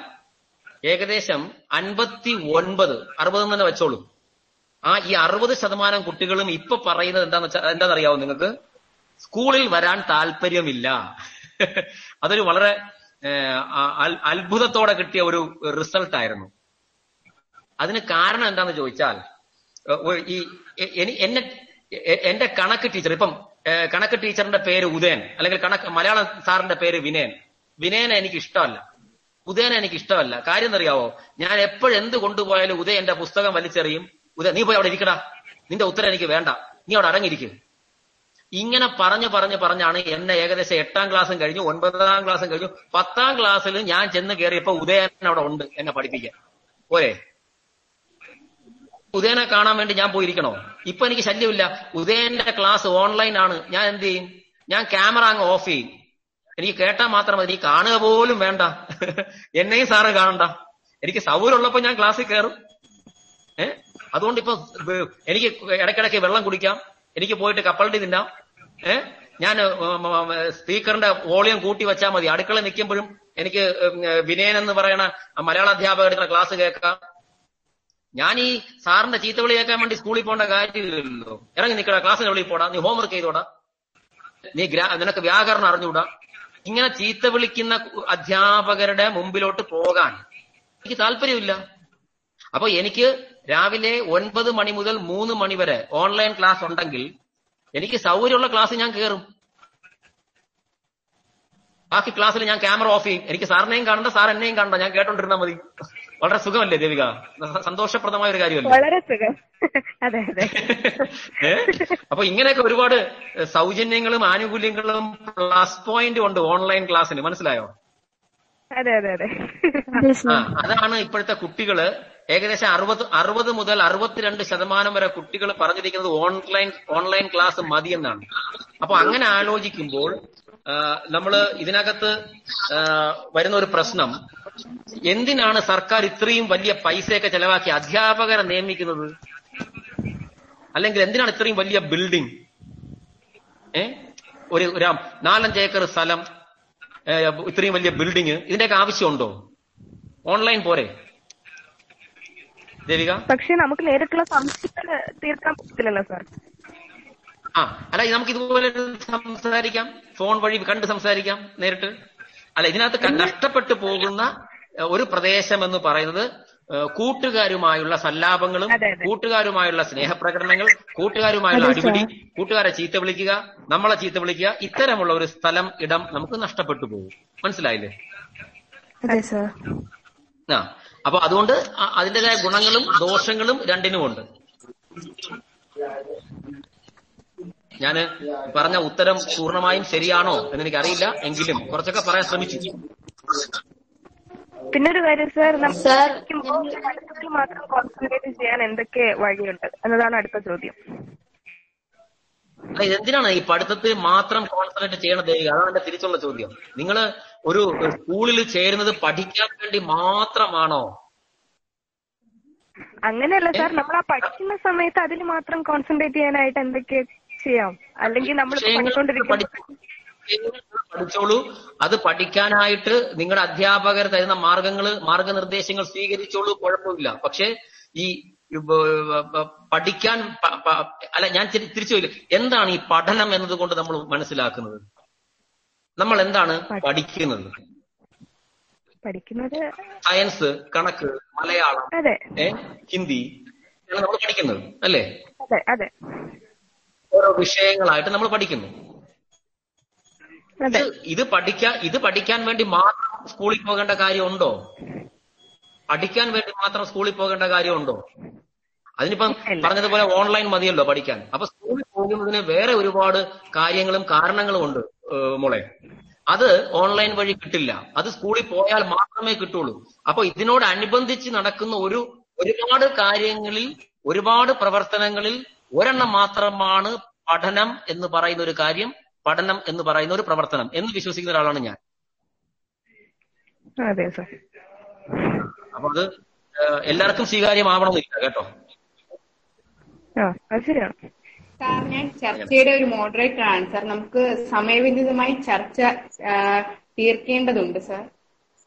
ഇനി ആർക്കെങ്കിലും ഉണ്ടെങ്കിൽ ചർച്ച ചർച്ച തീർക്കുന്നതിന് മുമ്പ് മോഡറേറ്ററോ അല്ലെങ്കിൽ പങ്കെടുത്ത ഏതെങ്കിലും ആരാളോ നമുക്ക് ആ- പറയൂ.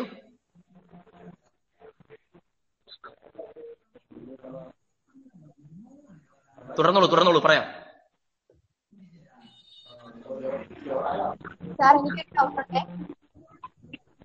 ഹലോ? ഹലോ സാർ ഞാൻ ജ്യോതിക ആ. ആ, നമ്മുടെ ഈ കൊറോണ രോഗമില്ലേ? ഡിജിറ്റൽ സംവിധാനമൊന്നും ഇല്ലാത്ത സമയത്താണ് വന്നിരുന്നെങ്കിൽ നമ്മുടെ വിദ്യാഭ്യാസം ബാധിച്ചിരുന്നേനെ. കേൾക്കാൻ പറ്റുന്നില്ല കേട്ടോ. സാർ നമ്മൾ രോഗമില്ലേ? ആ. ഡിജിറ്റൽ സംവിധാനവും ഇല്ലാത്ത സാഹചര്യത്തിലാണ് ബാധിച്ചിരുന്നെങ്കിൽ നമ്മുടെ ഓൺലൈൻ വിദ്യ അല്ലെങ്കിൽ നമ്മുടെ വിദ്യാഭ്യാസത്തെ എത്രത്തോളം ബാധിച്ചു? സാർ ഞാനൊരു കാര്യം ചോദിച്ചോട്ടെ? ആ ചോദിക്കൂ ഹലോ സാർ കേൾക്കുന്നുണ്ടോ? കേൾക്കാം കേൾക്കാം. ചോദിക്കൂ. ആ ഇത് എനിക്ക് കുറെ നാളായിട്ട് എന്റെ മനസ്സിൽ കൊണ്ടുനടക്കുന്ന ഒരു കാര്യമാണ്. തെറ്റാണെങ്കിൽ തെറ്റാണെങ്കിൽ ക്ഷമിക്കണം. ചോദിച്ചോളൂ. അപ്പം എന്റെ പേര് ജ്യോതിക ഞാൻ ചോദിക്കാൻ വരുന്നത് എന്താന്ന് വെച്ചാൽ ചോദിക്കൂ.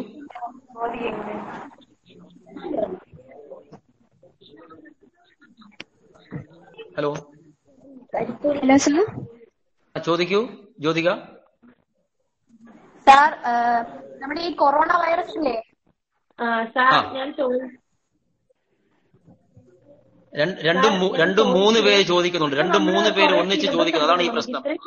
ഇത്രയും സിലബസിന്റെ ആവശ്യമുണ്ടോ? ശരിക്കും പറഞ്ഞ അത് കുറച്ച് കുറയ്ക്കാൻ അത് കുറച്ച് കുറച്ച് അത് അത് സിലബസ്? ആ, തീർച്ചയായും. ഞാൻ അത് നേരത്തെ ഒരു പറഞ്ഞപ്പോൾ ഒന്ന് ഒന്ന് സൂചിപ്പിക്കുകയുണ്ടായിരുന്നു. കേരളത്തിൽ എട്ടിലും ഒൻപതിലും പത്തിലും പതിനൊന്നിലും പന്ത്രണ്ടിലും പഠിപ്പിക്കുന്ന സിലബസുകളുടെ അളവ് എന്തുമാത്രം ഉണ്ട് എന്നതിനെ കുറിച്ച് എനിക്ക് വലിയ ധാരണയില്ല. അപ്പൊ ഓരോ ക്ലാസ്സുകളിലും പഠിപ്പിക്കേണ്ടത് എന്തുമാത്രം ആയിരിക്കണം എന്ന് തീരുമാനിക്കുന്നത് വിദ്യാഭ്യാസ വിചക്ഷണന്മാരാണ് അവിടെ ഉള്ള അപ്പോ നമുക്ക് സർക്കാർ തലത്തിൽ ഇപ്പൊ അധ്യാപക സംഘടനകളുണ്ട് രക്ഷകർത്താക്കളുടെ സംഘടനകളുണ്ട്. അവർക്കെല്ലാം ഒന്നിച്ച് നിർദ്ദേശിക്കുന്ന നിർദ്ദേശിക്കാവുന്നതാണ് ഇത്രയൊക്കെ ഭാരം കുട്ടികൾ പഠിക്കണമോ വേണ്ടയോ എന്നുള്ളത്. നിർദ്ദേശിക്കാം. Hello sir thank you sir thank you hello sir കേൾക്കാമോ? പറയൂ. പറയൂ കേൾക്കാം. സാർ ഞാൻ നിള നായറാണ് മുമ്പ് ഒരു ചോദ്യം. ചോദിച്ചിരുന്നല്ലോ. എന്റെ മനസ്സിൽ കിടക്കുന്ന ഒരു ചോദ്യമാണ്. നമ്മളിപ്പോൾ ഓൺലൈൻ ക്ലാസ്സുകളുടെ ആണ് പഠിക്കുന്നത്. പ്രധാനമായും ഓൺലൈൻ ക്ലാസ്സുകൾ തന്നെയാണ്. അപ്പോൾ ഈ ഓൺലൈൻ ക്ലാസ്സുകളുടെ ഭാഗമായി പരീക്ഷകൾ നടത്തുവാനുള്ള സാധ്യതകൾ ഉണ്ടല്ലോ ഈ സാഹചര്യത്തിൽ കുട്ടികളായ നമ്മൾ എത്രത്തോളം ശ്രദ്ധിക്കുകയും പഠിക്കുകയും വേണം? അതിന് എന്തൊക്കെ മാർഗങ്ങളാണുള്ളത്? സർ ഒന്ന് പ്രതികരിക്കാമോ ഈ ചോദ്യത്തിന്? അല്ല നിങ്ങൾ ഇപ്പൊ പഠിച്ചുകൊണ്ടിരിക്കുന്നത് ഓൺലൈൻ വഴിയാണ്. പരീക്ഷകളും ഓൺലൈൻ വഴി തന്നെ ആയിരിക്കുമല്ലോ? അപ്പൊ ഇതിന് ഈ പരീക്ഷകൾ ഓൺലൈൻ ആണെങ്കിലും അല്ലെങ്കിലും പരീക്ഷ പരീക്ഷ തന്നെയാണ്. അതിനകത്ത് ഇപ്പൊ ഓൺലൈൻ പരീക്ഷകൾക്ക് എഴുതേണ്ട ഉത്തരവും അല്ലാതെ നടത്തുന്ന പരീക്ഷകൾക്ക് എഴുതേണ്ടുന്ന ഉത്തരവും തമ്മിൽ വ്യത്യാസമില്ല. കേട്ടോ? അതുകൊണ്ട് അതിനെ രണ്ടും രണ്ടായിട്ട് കാണരുത്. രണ്ടായി പരീക്ഷ പരീക്ഷ തന്നെയാണ് ആത്യന്തികമായിട്ട്. ഒരു വ്യത്യാസവും വളരെ നന്ദി. അപ്പൊ അതുകൊണ്ട് നമ്മൾ ഓൺലൈൻ വഴി നടത്തുന്ന പരീക്ഷയ്ക്ക് എങ്ങനെ പാസ്സാകാം? അല്ലാതെ നടത്തുന്ന പരീക്ഷ എങ്ങനെ പാസ്സാകാം? രണ്ട് രണ്ടായിട്ട് കാണരുത്. തീർച്ചയായും സർ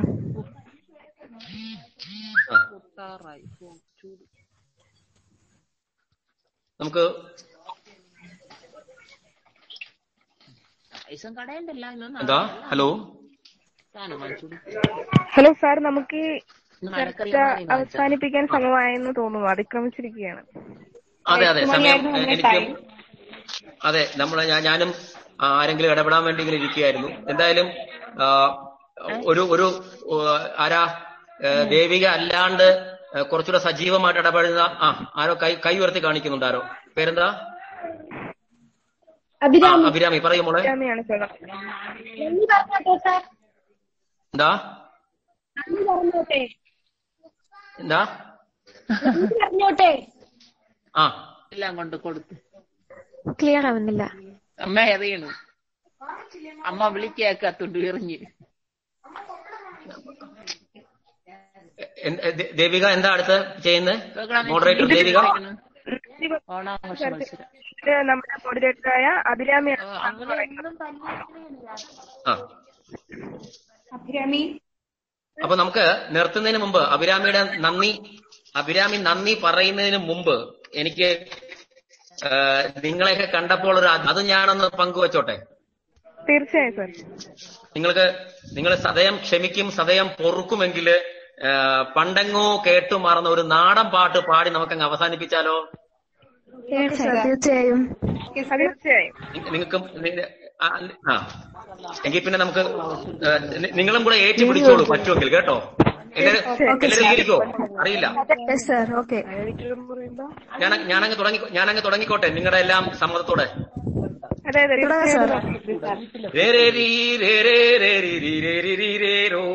മത്സര ഇനമല്ല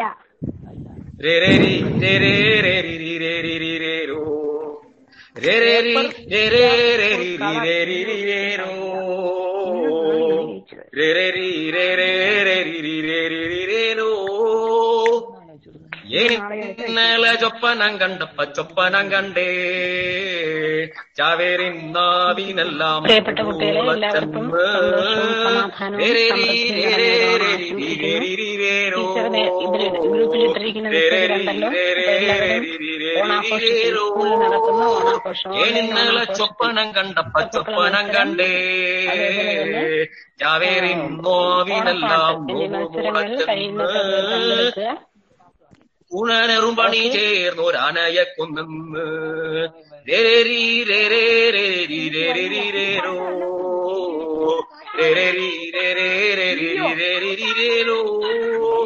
മൈലാഞ്ചി കാട്ടിലെന്റെ പറയുകരഞ്ഞേ വായ പൂവിലെല്ലാം ചോരതെറിച്ചെന്ന് മൈലാഞ്ചി കാട്ടിലെന്റെ പറയുകരഞ്ഞേ പൂവായ പൂവിലെല്ലാം ചോരതേറി ചെന്ന് രേരരി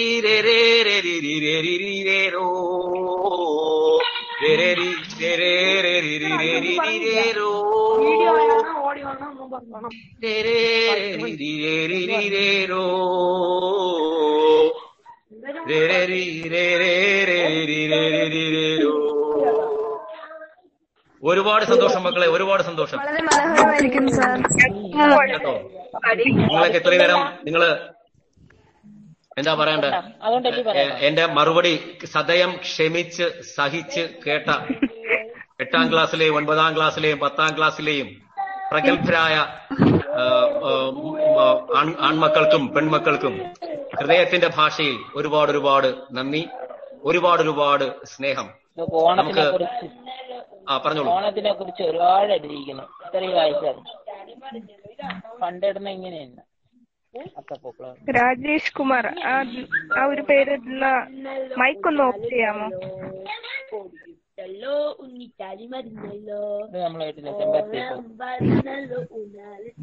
നമുക്ക് പൂ പറിക്കണം കേട്ടാ. അപ്പൊ അഭിരാമിയെ നന്ദി പറയാനായിട്ട് വിളിക്കല്ലേ സാർ? ആയിക്കോട്ടെ ആയിക്കോട്ടെ. അഭിരാമി? നാളെ മറ്റേ പൂവിനെ പറിച്ച് നമുക്ക് സൂക്ഷിച്ചു പറഞ്ഞോ. വിദ്യാഭ്യാസ മേഖലയിൽ ഒരു നവോത്ഥാന പഠിക്കാം. എന്ന ഒരു ചർച്ച ചർച്ചയിൽ പങ്കെടുക്കാൻ ബഹുമാനപ്പെട്ട അധ്യാപകർ എല്ലാവർക്കും ചർച്ചാവേദിയുടെ പേരിലും മറ്റ് സംഘാടകരായ ദേവിക ഗൗരി ശ്രീ എന്നിവരുടെ പേരിലും നന്ദി അറിയിക്കുന്നു.